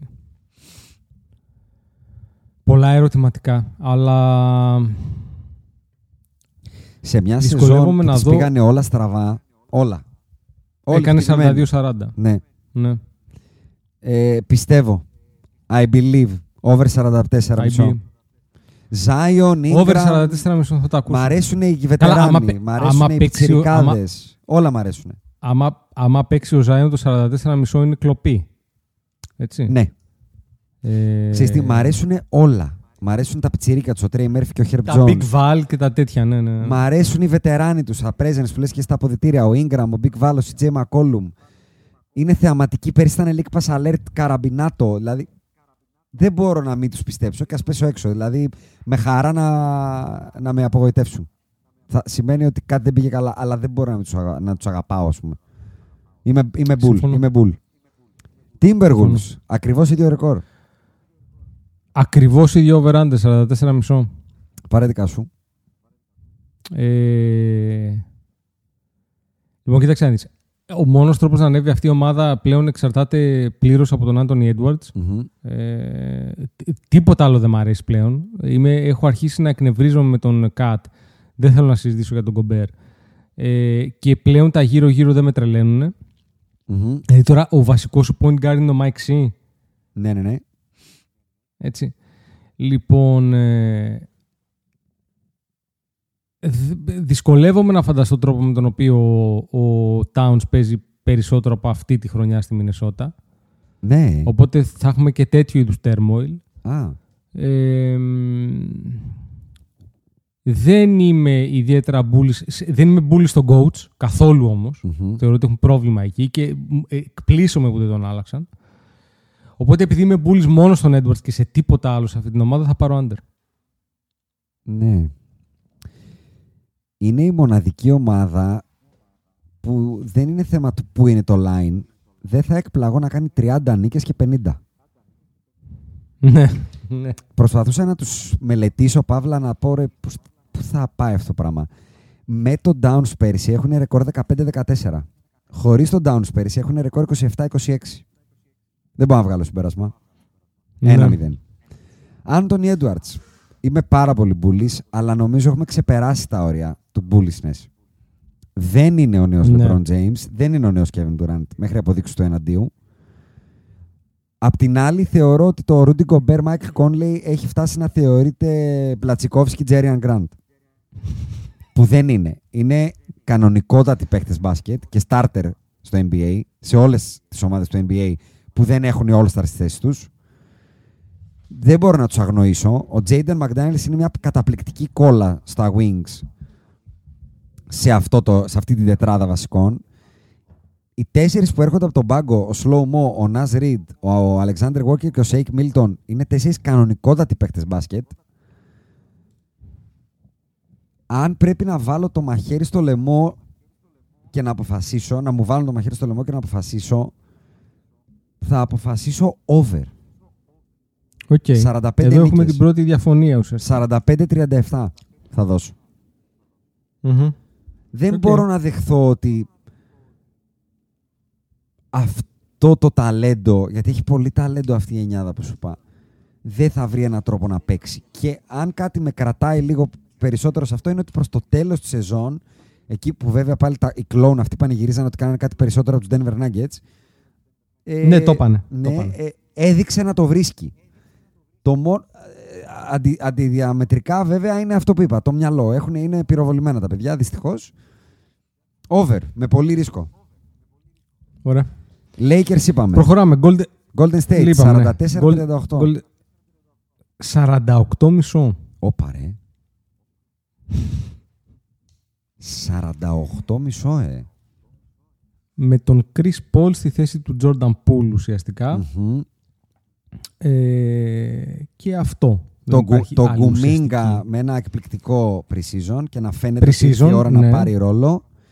Και ένα Clay Thompson contract saga να αρχίζει να βράζει εκεί. Να κάνει λούμ από πάνω έτσι, να, Ναι, να λου- σαν τη πλανάται. λουμιά, σαν τη λουμιά. Σαν τη λουμιά. Λοιπόν, ε, Ε, ε, έχω ένα σκεπτικό μ, που δεν θέλω να κάνω spoil, αλλά θα πω over. Λοιπόν, κοίταξε να δεις. Επειδή είναι από τα πιο δύσκολα ε, και θεωρώ ότι μπορείς εδώ να με πείσεις ότι θα είναι οτιδήποτε από 44 που ήταν πέρσι που θεωρώ ότι πέρσι ήταν κακό το Golden State. Δηλαδή το 44-38 του περσινού Golden State είναι ο πάτος. Δεν θεωρώ ότι μπορεί να πάει παρακάτω από αυτό. Συμφωνώ, τους Οπότε τι κολακεύει. συζητάμε; Ήταν χειρότερο Μπράβο. σε εικόνα από το 44. Ακριβώς. Άρα τι Α, συζητάμε 48. λοιπόν, θα είναι σίγουρα παραπάνω. Ε, barring injuries πάντα. Μμμ. Λοιπόν, οπότε το πόσο παραπάνω θα είναι και αν θα είναι πάνω από 48. Αυτό εξαρτάται με το πώς θα κολλήσει ο Chris Paul. Που τα reports λένε ότι τα έχουν βρει και περνάνε ωραία και ξέρω εγώ τι και τα λοιπά. Και νομίζω ότι και ο Chris Paul βλέπει ότι αχνοφαίνεται εδώ πέρα και η τελευταία του ευκαιρία ίσως να πάρει ένα πρωτάθλημα. Έτσι. Ε, μ, θεωρώ ότι ο Στέφ είναι ένας, έχει γίνει πλέον ένας παλαιάσκοπης παίκτης που το θέλει πάρα πολύ. Πολύ σωστά. Ε, η, η, η αποπομπή του Πουλ θα τους κάνει καλό. Το contract year του Clay Thompson δεν θεωρώ ότι τους κάνει κακό, γιατί ο Clay σε κάθε περίπτωση είτε τα πάρει από τον Golden State είτε τα πάρει από κάπου αλλού, θέλει να πάρει το τελευταίο του συμβόλαιο. Συμφωνώ. Για όλους τους παραπάνω λόγους, θεωρώ ότι μπορούν να κάνουν πέντε νίκες παραπάνω. Οπότε θα πάρω το over. Αυτό που είπα πριν ότι δεν θέλω να κάνω spoil είναι ότι ακόμα και να μην έβλεπα ότι οι ίδιοι δεν θα κάνουν, δεν θεωρώ ότι οι ομάδες που έρχονται παραπάνω θα κρατήσουν τα νούμερα που είχαν. Οπότε κάποιος πρέπει να τα πάρει. Και αυτό Ναι. λέω και πάμε στις παραπάνω ακούω. να δούμε. Το- Clippers 44-38 επίσης. Τώρα, 46,5 είναι το over-under. Ε, αλλά αυτή τη φορά ξεκινάνε με handicap. Έχουμε Russell Westbrook στους Clippers από τον day one, Μμμ. Το οποίο σημαίνει ότι αν δεν παίζουν οι άλλοι, που δυστυχώς είναι πολλές οι φορές που δεν παίζουν οι άλλοι, Ο Κουάι και ο θα Paul παίζει George. πολύ ο Westbrook, ο οποίος αν μη τι άλλο παίζει ο Westbrook. Μμμ. Ε, νομίζω έχει τελειώσει το θέμα Clippers. Έχει τελειώσει, Θα ε. πάρω το take, ναι, θα πάρω το take ότι έχει τελειώσει παρότι όταν ο υγιής Καουάι είναι υγιής νιώθεις ότι είναι cheat. Δηλαδή, ο υγιής Καουάι όταν είναι υγιής τον βάζεις δίπλα στον KD και αμφιβάλλεις για το ποιον θα ήθελες να πάρεις. Βασικά τον βάζεις δίπλα στο Westbrook και μ' αρέσει η ομάδα. Μάλιστα. Και με αυτό θα πάρω το δεύτερο hot take μου. Ο μοναδικός που μπορεί να μου κλέψει το MVP μου, του ΣΑΗ, είναι να πάρει το MVP που τόσο πολύ αξίζει ο Kawhi Leonard. Θεωρώ Μάλιστα. ότι ήρθε η ώρα να, να πάρει το MVP. Θεωρώ ότι ο Kawhi Leonard είναι πολύ πιο ε, πληγωμένος που δεν κερδίζει και δεν είναι στα playoff και τα λοιπά, από όσο φαίνεται, γιατί είναι ένας χαρακτήρας να μην το δείχνει. Θεωρώ ότι ξέρει ότι τελειώνουν τα, τα κουκιά. Μπαίνει στο, στη σεζόν απόλυτα υγιής. Πέρσι τελείωσε τη σεζόν και ήταν ο καλύτερος παίκτης της Λίγκας. Period. Καλύτερος από τον Jokic, όσο έπαιζε, στο τέλος της σεζόν. Η τριάδα Terrence Mann, Paul George, Kawhi Leonard δεν μπορώ να βρω άλλη στο NBA που αυτοί οι τρεις μπορεί να μου πεις ότι μαρκάρουν τους πάντες εκτός αν σε λένε Jokic και Embiid. Τους πάντες όμως. Σε αυτό το roster, με αυτό το Kawhi Leonard, αντέχω ακόμα και το Russell Westbrook. Μ' αρέσει πάρα πολύ ο Norman Powell από τον πάγκο. Πάρα πολύ όμως. Θεωρώ ότι είναι τρομερή κόλλα. Και είναι ακριβώς αυτό που λείπει. Ένας microwave scorer shooter. Θεωρώ ότι έχουν και άλλους πάρα πολύ κανονικούς παίκτες στον πάγκο. Βλέπε Mason Plumlee, Covington, Batum, Highland, Marcus Morris, Kenyon Martin Jr., ακόμα και ο Amir Coffey και ο Brandon Johnson. Έχουμε βάθος να μπορέσουμε να διαχειριστούμε αυτά τα κορμιά, τα επίφοβα. Ε, over. Over. Over. Ε, απλά να πω επειδή είπες ένα, πήρες ένα take το οποίο είναι hot Ναι, είναι. ε, για Leonard και MVP. Ναι, είναι. Ε, διότι ξαφνικά αυτό σημαίνει ότι ο Leonard πρέπει να παίξει 65 παιχνίδια. Θα τα παίξει. Θα τα παίξει. Το οποίο απλά να ενημερώσω ότι τελευταία φορά που συνέβη Μμμ. ήταν το 2017. Πολύ σωστά. Λοιπόν, Παρ' όλα αυτά, ε, να πω κάτι, Το να, να πω κάτι. Το να πάρει... Ναι. Α, Πες εσύ, πες, πες εσύ και θα πω κι εγώ. Το να, πα- το να πάρει το MVP Μμμ. ε, δίνει 67 Μμμ. Το οποίο φυσικά σημαίνει ότι άμα μπει στο top 3, 3 κάνεις ε, ένα cash out ε, πάρα πολύ τούμπανο. Πολύ σωστά. Πολύ σωστά. Μόνος σου το είπες. Να πω εδώ προς υπεράσπιση μου ότι το 19 παίζει 60, το 20 παίζει 57, το 21 με 72 μάτς και όχι 82 παίζει 52 και πέρσι που έχει τραυματισμό παίζει 52. Δεν είναι τρελό να παίξουμε 10-15 μάτς παραπάνω. Θα πω εγώ.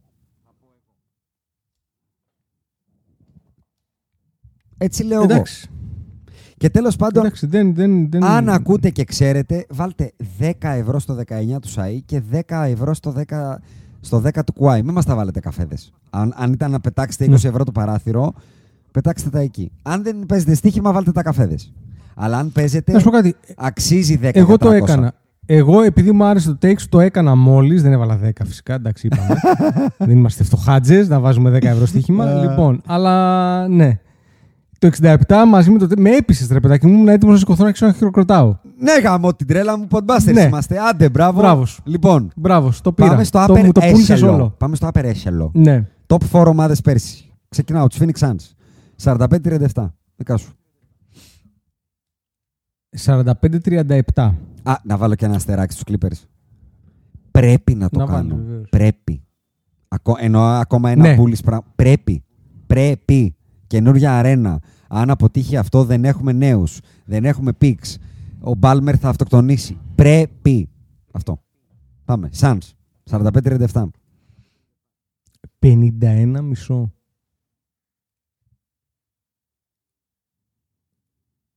Τους πιστεύουμε πολύ από ό,τι φαίνεται εδώ πέρα οι στοιχηματικές τους Phoenix Suns, γιατί εγώ Δεν το περίμενα δεν το είμαι νούμερο. μπούλης. Δεν το περίμενα Δεν το είμαι νούμερο. μπούλης. Δεν στο, είσαι. 51 μισό, στο 51 μισό δεν μπορώ να πάρω over. Και θα σου πω, θα, στο, θα σου πω γιατί. Έχουμε τρεις παίκτες και το χάος. Δηλαδή, ο, τε, δηλαδή, ο βασικός μας έντρ που περιμένουμε να παίξει λίγη άμυνα είναι ο Ιούσουφ Νούρκιτς, ο οποίος είναι πιο γυάλινος από, από, από γυαλί. Μμμ. Ε, άμυνα δεν μπορεί να παίξει κανένας στο crunch time. Και ναι, okay, είναι regular season, δεν έχει σημασία η άμυνα, αλλά και πάλι θα υπάρξουν οι 25 παιχνίδια που θα παίξει την περίοδο κάποιο να μαρκάρει τον Jason Tatum. Ποιος θα το μαρκάρει; Ναι. Ακούω, ακούω εγώ. Ωραία. Ε, δεν είμαι ιδιαιτέρως μπούλης στο fit του Bradley Bill με τους υπόλοιπους. Δεν θεωρώ ότι αυτό ήταν που τους χρειαζότανε. Μμμ. Ε, και ναι, μεν θεωρώ ότι θα είναι παραπάνω από 45-37, αλλά θα έλεγα ότι θα είναι 48, θα είναι 49. Το 51 μισό δηλαδή να τους βάλω 52 plus Μμμ. με τίποτα. Ναι. Δεν το βλέπω. Ναι. Το βλέπω πολύ καθαρά. Παρότι είναι ψηλό. Δεν περίμενα να ακούσω τέτοιο νούμερο, αλλά το βλέπω πολύ καθαρά. Και θα σου πω γιατί. Μάλιστα. Οι Suns το Μμ. 21 έχουν 51 νίκες, το 22 έχουν 64 και πέρσι έχουν 45. Αν μου έλεγες λοιπόν ποια είναι η πραγματικότητα των Suns, είναι κάπου in between. Δεν είναι ούτε 64 αλλά ούτε 45. Είναι πολύ κοντά στο 51 που είχαν το 21. Και όταν Μμ. αυτό το 51 και 64, αυτά τα δύο άκρα, τα έχουν κάνει με τον Chris Paul, δεν μπορείς να με πείσεις ότι έκανα τον Chris Paul, KD και Bill Μάλλον τον Chris Paul και τον Γοργονέιτον και τον Μικάλ Bridges. Αυτούς τους τρεις έκανα. Νούρκιτ, Μπιλ και Ντουράντ και έπεσα. Τη Γοργόνα, τον Chris Paul και τον Μικάλ, ξαναλέω. Τους έκανα KD, Ε, να Bill σου πω και κάτι. Νούρκιτ. Και έπεσα. Και Ναι, έφυγε ο Μόντι θεωρώ ότι Williams έχεις και πέσει. έπεσα. Έφυγε ο Μόντι Williams, ξαναλέω, και έπεσα. Αυτό με το Φόγγελ είναι ο μόνος λόγος για τον οποίο θα το έβλεπα. Αλλά ναι, δεν το βλέπω. Δεν το βλέπω, sorry. Το βλέπω πολύ μπορώ να το over. δω. Οκ. Εύκολο. Άλλη μια 55 διαφωνία. νίκες. 55. Μμ, Μάλιστα. Άρα θεωρείς ότι θα είναι το καλύτερο ρεκόρ στη Δύση. Μμ, Στη regular season. μμ. Θα κάνουμε τη Μάλιστα. σούμα μας στο Ωραία. τέλος. Ναι. Μάλιστα. Πάμε. Σακραμέντο. Sacramento Kings 48-34. Και εδώ μπαίνουμε σε αυτό που έλεγα πριν περί spoilers. Πες μου το over-under. Σακραμέντο. Έχω, έχω πάρει το σφυρί, το έχω, το έχω στο χέρι μου. Kings. Πού το, περίμενε. Θα πάρω το σφυρί. 44, 44 μισό. Under! Πες το άλλη μία. Άντε! Γιατί Δεν ξέρω αν το ακούσαμε καλά. Λέγε. Θυμίζω ότι ήμουνα ο σημεοφόρος των Sacramento Kings. Αλλά. Αλήθεια αλλά, είναι αυτό. Αλλά. Όταν οι άλλοι ενεργούνε και εσύ μου παίρνεις το Σάσα Βεζένκοφ, αυτό είναι αυτό που έχεις να πεις για φέτος. Δηλαδή, τι κάνω, τι κάναμε φέτος, ρε παιδιά; Πήραμε το Σάσα Βεζένκοφ. Και Και περιμένουμε να ανανεώσαμε κάνει το το, Harrison leap Barnes.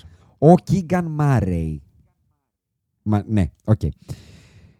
Θυμίζω ότι πέρσι οι Sacramento Kings είναι η πιο clutch ομάδα του NBA με τον most clutch παίκτη του NBA, τον De'Aaron Fox.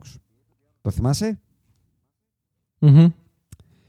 Δεν υπάρχει καμία περίπτωση να πάρω παραπάνω νίκες από πέρσι, τις 48. Καμία, μηδενική. Δεν έχω βελτιωθεί καθόλου σαν ρόστερ. Πλέον όλοι με ξέρουνε, με κάνουνε, με δείχνουνε. Σωστά, όλα αυτά, καλά τα λέω μέχρι τώρα. Σωστά. τε- πα- Άριστα. Ωραία. Πώς το καλό δεν θα πέσω; Δηλαδή, καλύτερα δεν νομίζω ότι υπάρχει άνθρωπος που μπορεί να πιστεύει ότι μπορεί να πάει αυτό το ρόστερ. Μην με τρελάνετε.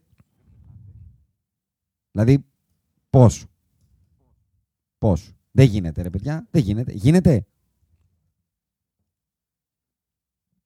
Άρα, Ναι. πο- πώς θα πάει over 40. αυτό το πράγμα; Τι θα κάνουμε, Over, 45, over, 46 40, νίκες; over, over, ε, over 44 μισό. Ναι, λέω, δεν θα- θα τις κάνει, όχι. Δεν θα Δεν κάνουμε τις κάνει, δεν 48. θα τις Το, κάνει. το, Δεν θα τις παίρνουμε, κάνει. παρα- ε, το Δεν θα παίρνουμε, ας πούμε, το αποδεχόμαστε ότι είναι το ταβάνι μας. Άρα θα πάρω ένα στοίχημα που λέει ότι πρέπει να κάνω από 45 και πάνω με ταβάνι το 48. Με όλ... Γιατί μέχρι τώρα οι Lakers είναι καλύτεροι. Η Phoenix είναι καλύτερη, κατά τη γνώμη μου. Η Golden State είναι καλύτερη. Οι Clippers είναι καλύτεροι. Οι Pelicans είχαν 42 νίκες με τόσα προβλήματα. Η Oklahoma είναι καλύτερη. Η San Antonio είναι καλύτερη.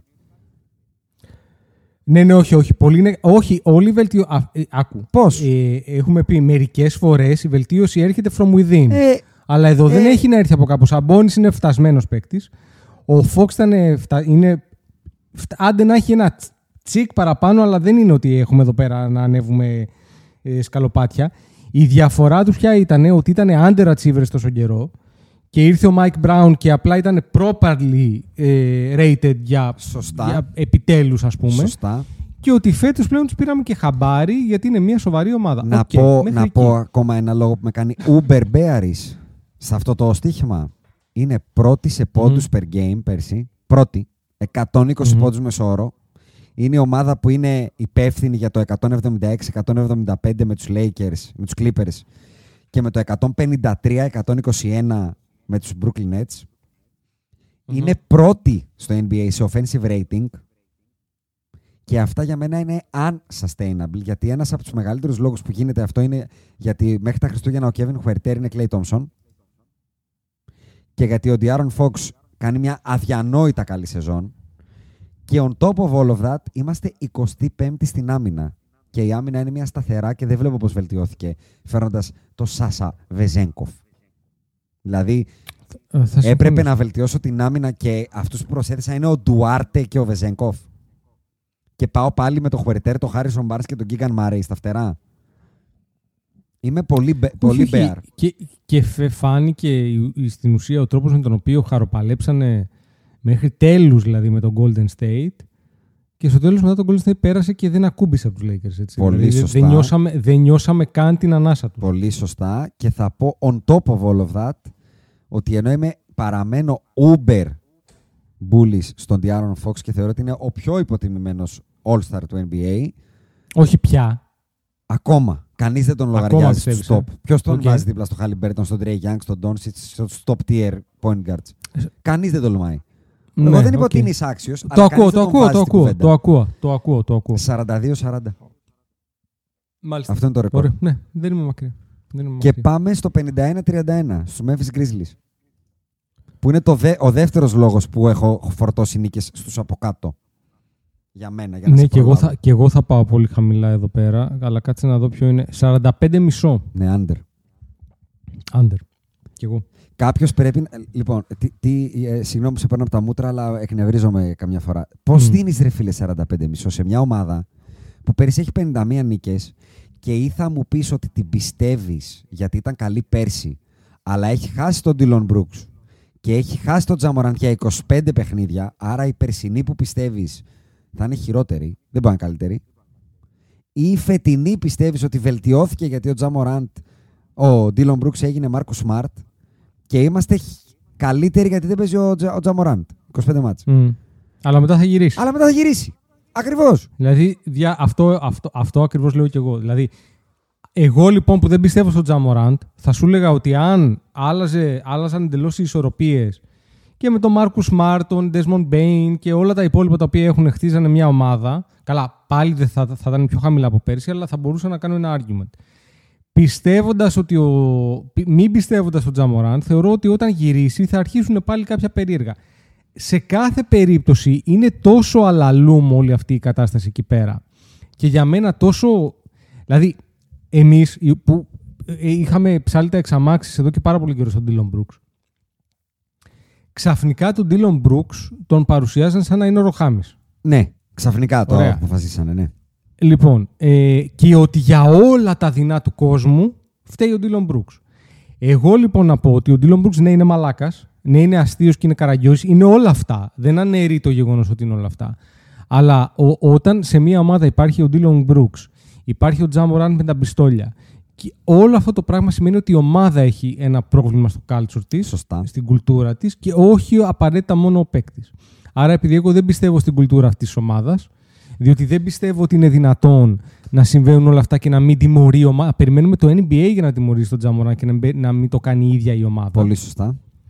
Λοιπόν, ε, επειδή δεν δέχομαι να βγαίνει μία φορά να μιλήσει ο Ντίλον Μπρούξ για τον Λεμπρόν και να μην του λένε φίλο, ήρεμα λίγο και να το κάνει και δεύτερη, σημαίνει ότι σωστά. κανένας εκεί πέρα δεν μπορεί να βάλει όριο. Άρα τι κάνουμε, έχουμε scapegoat για μένα τον Dylan Brooks και κρύβουμε πίσω από τον Dylan Brooks το βαθύ πρόβλημα το οποίο είναι η κουλτούρα της ομάδας, η οποία είναι κακή. Δεν πιστεύω στο Memphis, δεν πιστεύω στην κουλτούρα, δεν πιστεύω καθόλου στον Τζαμοράντ. Ξέρετε πάρα πολύ καλά ότι δεν πιστεύω καθόλου στον Μάρκο Σμαρτ. Οπότε δεν έχω κανέναν απολύτως λόγο να πάρω over. Κανέναν, μηδέν. Θέλω να χειροκροτήσω. Δεν το κάνω για να μην πάρω τα αυτιά των ακροατών, αλλά με κάλυψες 400%. Το μόνο που θέλω να προσθέσω είναι ότι όποιος πιστεύει στους Memphis Grizzlies πρέπει να λάβει υπόψη του ότι έχει φύγει το καλύτερο backup point guard του NBA για πέρυσι, ο Tyus Jones. Δεν υπάρχει. Έχει μπει στην εξίσωση ο μαρκουσμαρτισμός με ό,τι αυτό εκπροσωπεί και ο Dylan Brooks έγινε Luke Kennard. Δεν έγινε κάτι φοβερό. Έγινε Luke Kennard. Δηλαδή η πεντάδα τους για 25 μάτς είναι Smart, Bain, Luke Kennard, Jaren Jackson Jr., Adams και ο πάγκος μας είναι Ziaire Williams, David Roddy, Jake LaRavia, Xavier Tillman και John Conchar. Ο Brandon Clarke είναι off. Καληνύχτα. Ο εβδόμος παίκτης τους για πέρσι. Και on top of all of that, on top of all of that, δεν έχουμε γκάρ. Ποιος είναι ο Derrick Rose είναι ο πάγκος μας. Ποιος; Ναι, γιατί θα μας δώσει το ηγετικό oomph. Ναι, οκ. Το μοναδικό πράγμα που για μένα έχω να πω καλό για τους Memphis Grizzlies είναι αυτό το παλικαράκι, ο Σπανιόλος, ο Σάντι Αλντάμα, τον οποίο Ναι, και εμένα τον μου αρέσει πιστεύω και με τα τσαρούχια. Αλλά είναι εμένα μου άτυχος αρέσει γιατί αυτό. πέφτει πάνω στον Τζάρεν Τζάκσον Jr. Ναι. Παρ' όλα αυτά, Ισχύει. under. Σε Συμφωνώ. κανένα πλανήτη δεν είναι δεύτερη και τρίτη στη Δύση φέτος οι Grizzlies και οι Kings. Ποτέ. Αν είναι, θα κλείσω το podcast. Τόσο, hot, τόσο πολύ το πιστεύω. Μάλιστα. Μάλιστα. Πολύ ωραία πράγματα λέγονται εδώ πέρα. Denver Nuggets 53-29. 52 μισό. Έγαμο το διάολο. Δηλαδή Περίεργο. είναι. Ε, κοίτα, αν έπρεπε να διαλέξω ένα από τα δύο, Ναι. μου είναι δύσκολο. Θα σου πω, λες 53-29 Μ. και κάναν πολύ καλή σεζόν, μπορεί να πάνε λίγο πιο σβηστά. Από την άλλη, νιώθω ότι φέτος θα δούμε τον, ε, τον Τζαμ. Θα δούμε και στη σεζόν Τζαμάλο. μέσα τον Τζαμάλ των playoffs. Συμφωνώ. Πέρσι στη regular season ο Τζαμάλ δεν ήταν ο Τζαμάλ των playoffs. Συμφωνώ Ε, σε αυτό. Και αυτό είναι το upside τους για να το ξανακάνουν φέτος. Και επειδή είναι η πιο σταθερή ομάδα, με τον ε, πιο σταθερό προπονητή, τον καλύτερο παίκτη του NBA, τον καλύτερο παίκτη στον κόσμο μακράν, ε, με δέσιμο κτλ. Θα πάρω over γιατί πρέπει και κάποιος να κάνει το, το καλό ρεκόρ Οι Suns στη Δύση. και οι Lakers. Και δεν θεωρώ, ε, εγώ πήρα άντρε του Suns. Μ, το ξέρω. Οπότε εγώ θεωρώ ότι θα το κάνουν οι Εγώ Denver. θα βάλω τους Denver Nuggets οριακά under. 51 νίκες. Ναι, εντάξει, είναι πάρα πολύ φυσιολογικό. Δεν δεν βελτιώθηκαν. είναι, δεν είναι παράλογο. Δεν είναι παράλογο. βελτιώθηκαν. Χάσαμε Όχι, τον δεν Jeff Green και βελτιώθηκαν. τον Bruce Brown. Ο πάγκος μας είναι Christian Brown, Reggie Jackson, Julian Strother, ο οποίος είναι πολύ καλός παίχτης. Ζέκε Νάτζι, Peyton Watson και Justin Holiday. Η πεντάδα μας είναι Jamal KCP, MPJ, Aaron Gordon και ο Kitts. Δεν είμαστε κακοί, είμαστε οι πρωταθλητές, αλλά όλοι μας περιμένουν, όλοι μας συχαίνονται. Οι Suns και οι Lakers και οι Clippers και οι Golden State δεν είναι τίποτα παιδαρέλια. Θα βρούνε δύο-τρία μάτς παραπάνω να χάθουνε. Θα τα χάσουνε. Το Λες, πιστεύω. ε. Ναι, εγώ έτσι πιστεύω. Θα τα χάσουνε. Δύο-τρία μάτς παραπάνω. Όχι πολλά. Δύο-τρία. Ωραία. Ναι, δεν είναι παράλογο. Μάλιστα. Οπότε τελειώσαμε έτσι με τα standings. Ε, Πρόβλεψη ωραία, τελικού. δώσω- Ε, Δύσης. πάμε τελικού και μετά Τελικού θα πάμε στα Δύσης. βραβεία. Ναι. Ακούω. Οι Los Angeles Lakers και Denver Nuggets.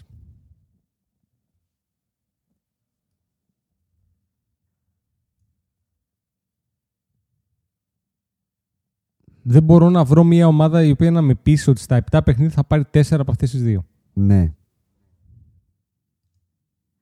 Αν έπρεπε να διαλέξω μία, Ευθυγρα... Η ησυχία μου και η σιωπή μου είναι ότι ευθυγραμμίζομαι.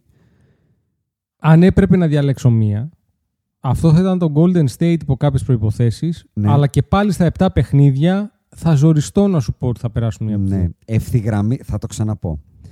Ευθυγραμμίζομαι και σιωπώ παρότι δεν βλέπω κανέναν τρόπο που θα βάλω τους Nuggets ή τους Lakers σε τέρις πάρυμπους, όλοι υγιείς, Μμ, μμ. Φαβορεί σε σχέση με τους Suns και τους Clippers. Γιατί το Με λέω... τους Suns δεν το πιστεύω καθόλου, για- γιατί θεωρώ ότι στα playoffs θα παίξουμε άμυνα και Για- δεν μπορούμε. γιατί το λέω αυτό. Γιατί πέρσι στα playoff οι Suns είναι η ομάδα που ζόρισε τους Denver Nuggets, όχι οι Lakers. Τους πήρανε δύο παιχνίδια και σβηστά. Τα πήρανε. Όχι σβηστά. Πήρανε δύο παιχνίδια ε, που έβαλαν ε, ο KD και ο Booker μαζί 80 πόντους. Σβηστά εννοώ δίκαια. Δεν ήταν. Το δεν ένα, τα ήταν κλέψανε. ρεκ- το, το ένα, αν δεν κάνω λάθος, ήταν και ρεκόρ από Δεν τον μου Booker. κάνει εντύπωση. Είναι ο Booker και ο KD. Δεν μπορώ να πω ότι έγινε κάτι Όχι, σπάνιο. όχι. Μα θα γίνει αυτό και θα ξαναπάρεις ένα-δύο παιχνίδια έτσι. Αλλά σ- όταν έρθει η ώρα των playoffs πρέπει να μπορείς να παίξεις άμυνα. Και το Phoenix δεν θεωρώ ότι μπορεί. Α, όχι, εγώ θεωρώ ότι μπορεί. Θεωρώ ότι μπορεί. Ο KD δεν είναι υποτιμημένος αμυντικός. Ο Bradley Bill. Είναι, 30, είναι 34. Ναι, αλλά δεν Ναι. είναι κακός αμυντικός ο Bradley Bill. Κακός δεν είναι. Ούτε ο Όχι, Devin όχι. Booker. Μέτρη είναι και οι δύο. Ακριβώς. Ο Κόγκι είναι Ναι. μια χαρά αμυντικός. Ο Grayson Allen είναι μια χαρά αμυντικός. Σκουπιδάτος, ωραίος. Σκουπιδάτος πολύ ο Grayson. Έχουμε Ναι, τα δεν κορμιά είναι- να παίξουμε άμυνα. Δεν είναι πιο σκουπιδάτος από τον Christian Brown. Δεν μπορώ να το δω. Αυτό Ναι. με τους Clippers μπορώ να το, πα- να το ακούσω στο, στο Είμαστε όλοι υγιείς, γιατί στο Είμαστε όλοι υγι- υγι- υγιείς οι Clippers έχουν ε, πλην του Jokic ε, τον καλύτερο παίκτη του NBA. Πολύ σωστά. Και θα Έτσι. πω, θα πω on top of, of that ότι αν έπρεπε με το μαχαίρι στο λαιμό να διαλέξω, θα διάλεγα Lakers Nuggets στον τελικό, αλλά με Game 7 στους ημιτελικούς. Γιατί Μάλιστα. και τους Golden Οκ. State you cannot write them off. Αλλά θεωρητικά για μένα αυτά είναι τα τέσσερα φαβορή. Ε, παρόλα αυτά, το σημαντικότερο και γι' αυτό με ακούς τόσο bullish στο πόσες νίκες θα μαζέψουν οι Lakers και οι Suns, επειδή είναι γερασμένες ομάδες, θεωρώ ότι εκτιμάνε και καταλαβαίνουν τη σημασία του να έχω και το, φ- το home court advantage στα playoffs. Γιατί περιμένω να πέσω σε ομάδες που θα με πάνε στα 6 και στα 7 παιχνίδια. Δεν θα Εντάξει, πέρα. κοίτα, από την, από την άλλη, οι Lakers έχοντας ζήσει το γεγονός να μπαίνεις από τα play-in και να φτάνεις στα conference finals, δεν ξέρω πόσο σημασία θα του δώσουν. Αυτό φοβάμαι τους- μην τους κάνει κακό. Εγώ θεωρώ ότι θα δώσουν γιατί θεωρώ ότι πέρσι μας κόστησε πάρα πολύ ότι ξεκινήσαμε με 2-0 στην πλάτη μέσα στο Denver. Γιατί αν αυτά τα ίδια μάτς που γίνανε μέσα στο Denver που τα χάσαμε, όχι στο παρά ένα, στο και, δι- στο και 18 τα χάσαμε, είχαν γίνει στο LA, θα ήταν στη χειρότερη 1-1. Και μετά είναι άλλη σειρά. Μμ. Οκ. Αυτό θα πω. Και θα πω ότι θα είναι τυχαίο at the end of the day ποιος θα είναι 1, 2, 3 και 4. Δηλαδή ποιος θα σταυρώσει 2-3 και ποιος θα σταυρώσει 1-4. Είναι θέμα Ναι, match- εντάξει, είναι- αυτά θα παιχτούν είναι- λογικά στο όριο. Είναι και κιόλας. θέμα match-up, αυτό εννοώ. Δηλαδή, οι Lakers θα προτιμούσαν να μην πέσουν στον Denver στο ημιτελικά και να τους βρουν μόνο στα τελικά. Και να πέσουμε στους undersized Clippers.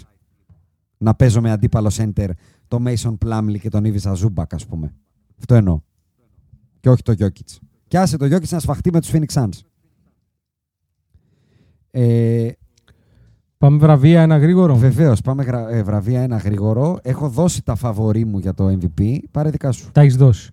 Τα δικά μου φαβορή για το MVP, λαμβάνοντας υπόψη τις ομάδες, τα παιχνίδια και κυρίως το hype, θεωρώ ότι είναι ο Jokic και ο Tatum Μμμ, και θα εξηγηθώ. Ο Jokic γιατί είναι ο καλύτερος παίκτης του NBA μμμ, και επειδή ο κόσμος καταλαβαίνει ότι πέρυσι πρέπει να το είχε πάρει μμμ, και ότι δεν το πήρε λόγω fatigue και το 3 σερί. μμμ. Ε, πήρε το πρωτάθλημα που λίγο ξεκομπλεξάρει κάποιου να τον ξαναψηφίσουν. Το ακούω. Ε, και ο Tatum γιατί το hype. Και αν η Βοστόνη τελειώσει πρώτη στην Ανατολή, το hype θα είναι τέτοιο, ε, εννοώ στη regular season, ε, θα είναι τέτοιο που ο Tatum θα πάρει το MVP. Τα ακούω και τα δύο. Θεωρώ ότι δεν θα μπορούν να ξεχωρίσουν τόσο πολύ ο Γιόκιτς γιατί είναι το fatigue που λες. Οκ, πάλι τα ίδια. Είσαι παιχταράς, άσε μας ήσυχους. Και ο Tatum έχει πάρα πολύ καλούς παίχτες για να είναι τόσο ξεχωριστός ώστε να πούνε πω πω αυτός τους κουβάλησε. Ναι, Αυτό το ακούω λέω. και τα δύο. Τα ακούω και Θες τα να δύο. πάμε τώρα από τα πιο sexy, από τα λιγότερο sexy στα πιο sexy μετά το MVP που το είχαμε ρίξει στο τραπέζι; Ναι, και έχω μπροστά μου να σου λέω και τα... Ρίξε ένα six man of the year. Six Man of the Year. Λοιπόν, τα φαβορή είναι με 10 ο Quickly Emmanuel και ο Norman Powell, που τον είπες και πριν, το είπες ήδη δηλαδή. Ε, πάρα πολύ μου αρέσει όταν γίνεται αυτό. ε, στο 12 έχουμε έναν, φαντάζομαι είναι ο Derek White αυτός, N. White είναι ο Derek White. Malcolm, Malcolm Brockton, δεν ξέρω γιατί. Είναι αυτή τη στιγμή φαβορή για Six Man. Θεωρώντας ότι κάπου θα πάρει trade, φαντάζομαι. Μάλλον. Ή θα είναι αλλαγή του Σκούτ και του Σάρπι και του Σίμονς. Ο Malik Monk και ο Buddy Hield, πάλι με τη λογική του ότι μάλλον θα γίνει το trade. Και εδώ στο 20, γι' αυτό φτάνω μέχρι το 20, γιατί Είναι μου το αρέσει φαβορί, πάρα πολύ είναι αυτό το το, φαβορί pick. στο Είναι 20. το φαβορί Ο που είναι Chris ο Paul. Chris Paul. Φυσικά. Είναι αδιανόητο ότι δίνει 20 ο Chris Paul. Δίνει 20 ο Chris Paul αυτή τη στιγμή για να πάρει το... Ό,τι βάλεις, βάλε μου και στα περνάω. Ε, βάζω επιτόπου. Βάζω επιτόπου. Για ναι, βάλε δηλαδή, σε εντάξει, αυτό παρακαλώ. το, το θεωρώ οριακά κλοπή. Έτσι. Για βάλε σε Δηλαδή, δεν- παρακαλώ εδώ. Ναι. Εδώ θα βάλουμε λεφτά. Για να δούμε. Ναι, εντάξει, νομίζω μπορούμε να τα βάλουμε αυτά. Το αντέχει. Κεράστε κανένα καφέ, ρε. να παίξουμε κανένα στοίχημα. Λοιπόν, και προχωράω. Coach Βέβαια, of the ξέρεις, year. δεν, ξέρω πώς, δεν ξέρω πόσα παιχνίδια πρέπει να παίξει από τον πάγκο για να είσαι eligible για, για six 65 man. νομίζω. ο- Σε όλα τα πράγματα. Όχι, όχι. Να έρχεσαι από τον πάγκο όμως. Α, δεν το θυμάμαι. Γιατί τώρα, αν χάσει κάποια ο Στεφ και αυτό και τα λοιπά, Ναι. και ο Chris Paul Ναι, βγει ναι, βασικός, ναι. μετά αλλάζει Το λίγο ακούω, η το ακούω. τέτοια. Λοιπόν. Πάμε σε βαρετά βραβεία. Ε, Coach of the year. Coach of the year. Coach of the year. Λοιπόν. Diagnold με 9. Α, συγγνώμη, το βρήκα. Πρέπει να έρθεις από τον πάγκο περισσότερα από όσα ξεκίνησες. Αυτό θα γίνει για τον Chris Paul. Αυτό θα γίνει, ναι. Ωραία, πάμε. Αυτό θα γίνει. Diagnold είναι με 9 το πρώτο φαβορή. Οκλαχώμα. Οκλαχώμα. Το οποίο θα το ακούσω. Δεν θα το παίξω, αλλά θα το ακούσω. Ε, δύο ο Adrian Griffin. Με τη λογική του ότι το Milwaukee θα πάει πρώτο στην Ανατολή, οπότε easy. Ο Μοτσαρέλας με 13, να το δω και αυτό ρε παιδιά και τι στον κόσμο. Ναι, ναι, ναι. Ε, θα το δεις, μπορεί. Εδώ θα δεις τον Peyton Ξέρεις ποιος είναι- Pritchard Six Man. Ξέρεις of the ποιος Year, είναι λίγο. τέταρτος. Θα γελάσεις. Πες μου ποιος θεωρείς ότι θα μπορούσε να είναι τέταρτος ε, Ο υποψήφιος Taylor για προπονητής της Jenkins. χρονιάς. Όχι. Ο, Nick, Είναι- ο, Nick- ο Jason Kidd. Ο Jason Kidd είναι τέταρτος. Έλα, με λέγε. 13. Ναι. Δεν μπορώ να σορτάρω, γιατί αν μπορούσα, θα είχα βάλει όλα τα λεφτά. Ό,τι έχουν κεράσει σε καφέ θα τα είχα πάρει Θα όλα το και θα τα είχα εκτιμήσει ο βάλει Πελεχρίνης αυτό να σορτάρω πολύ. Jason Kidd. Θα το εκτιμήσει πάρα πολύ ο Ε, Πελεχρίνης αυτό. Ο Δαρβίνος είναι ωραίος το 15. Ο Darwin Ham. Μ' αρέσει. Ναι. Μμ. Νίκ Νέρς με 17, Φόγγελ 17, Τζένκινς 17, Καρλάιλ 17. Πάρε δικό σου. Φαβορή, τι μ' αρέσει εδώ πέρα Ναι. ή ποιο είναι το φαβορή; Γιατί φαβορή Τι σ' θα αρέσει, βάλω... ρε. Τι μ' αρέσει Ε, βέβαια, σαν τι στοίχημα. Ψηφίζεις. Μ' αρέσει του Καρλάιλ στο 17 Μμμ. και μ' αρέσει και του Ντάρβιν Χάμ στο 15. Ε, περιέργως, πα- θα πω ότι δεν ξέρω, εδώ δεν ξέρω καλύτερα από τις στοιχηματικές και επειδή το είπα κιόλας για τους OKC, εγώ θα πάρω τον... Τον Diagonal. Αυτό που δεν μπορώ να πω το όνομα του. Ναι, αυτόν τέλος πάντων. Ναι. Θα τον πάρω, ναι. Τον λέω Στο εγώ έτσι. δεν φαβορί. τον έλεγε τέτοιος άνθρωπος. Ωραία. Προχωράμε. Ε, defensive player of the Πολύ year. σωστά. Τζάρεν Τζάξον 6,5. Γιάννης Αντιτοκούμπο 8. Μμμ. Όχι και όχι. Ε, Συμφωνώ. Εβάν Μόμπλε 8. Άντωνι Ντέιβις 9,5. Μπάμα Ντεμπαγιό 11. Βίκτορ Βεμπανιάμα 11. Μμμ. Μπρουκ Λόπες 17. Ρούντι Γκομπέρ 17. Και Τζοέλ Embiid 21.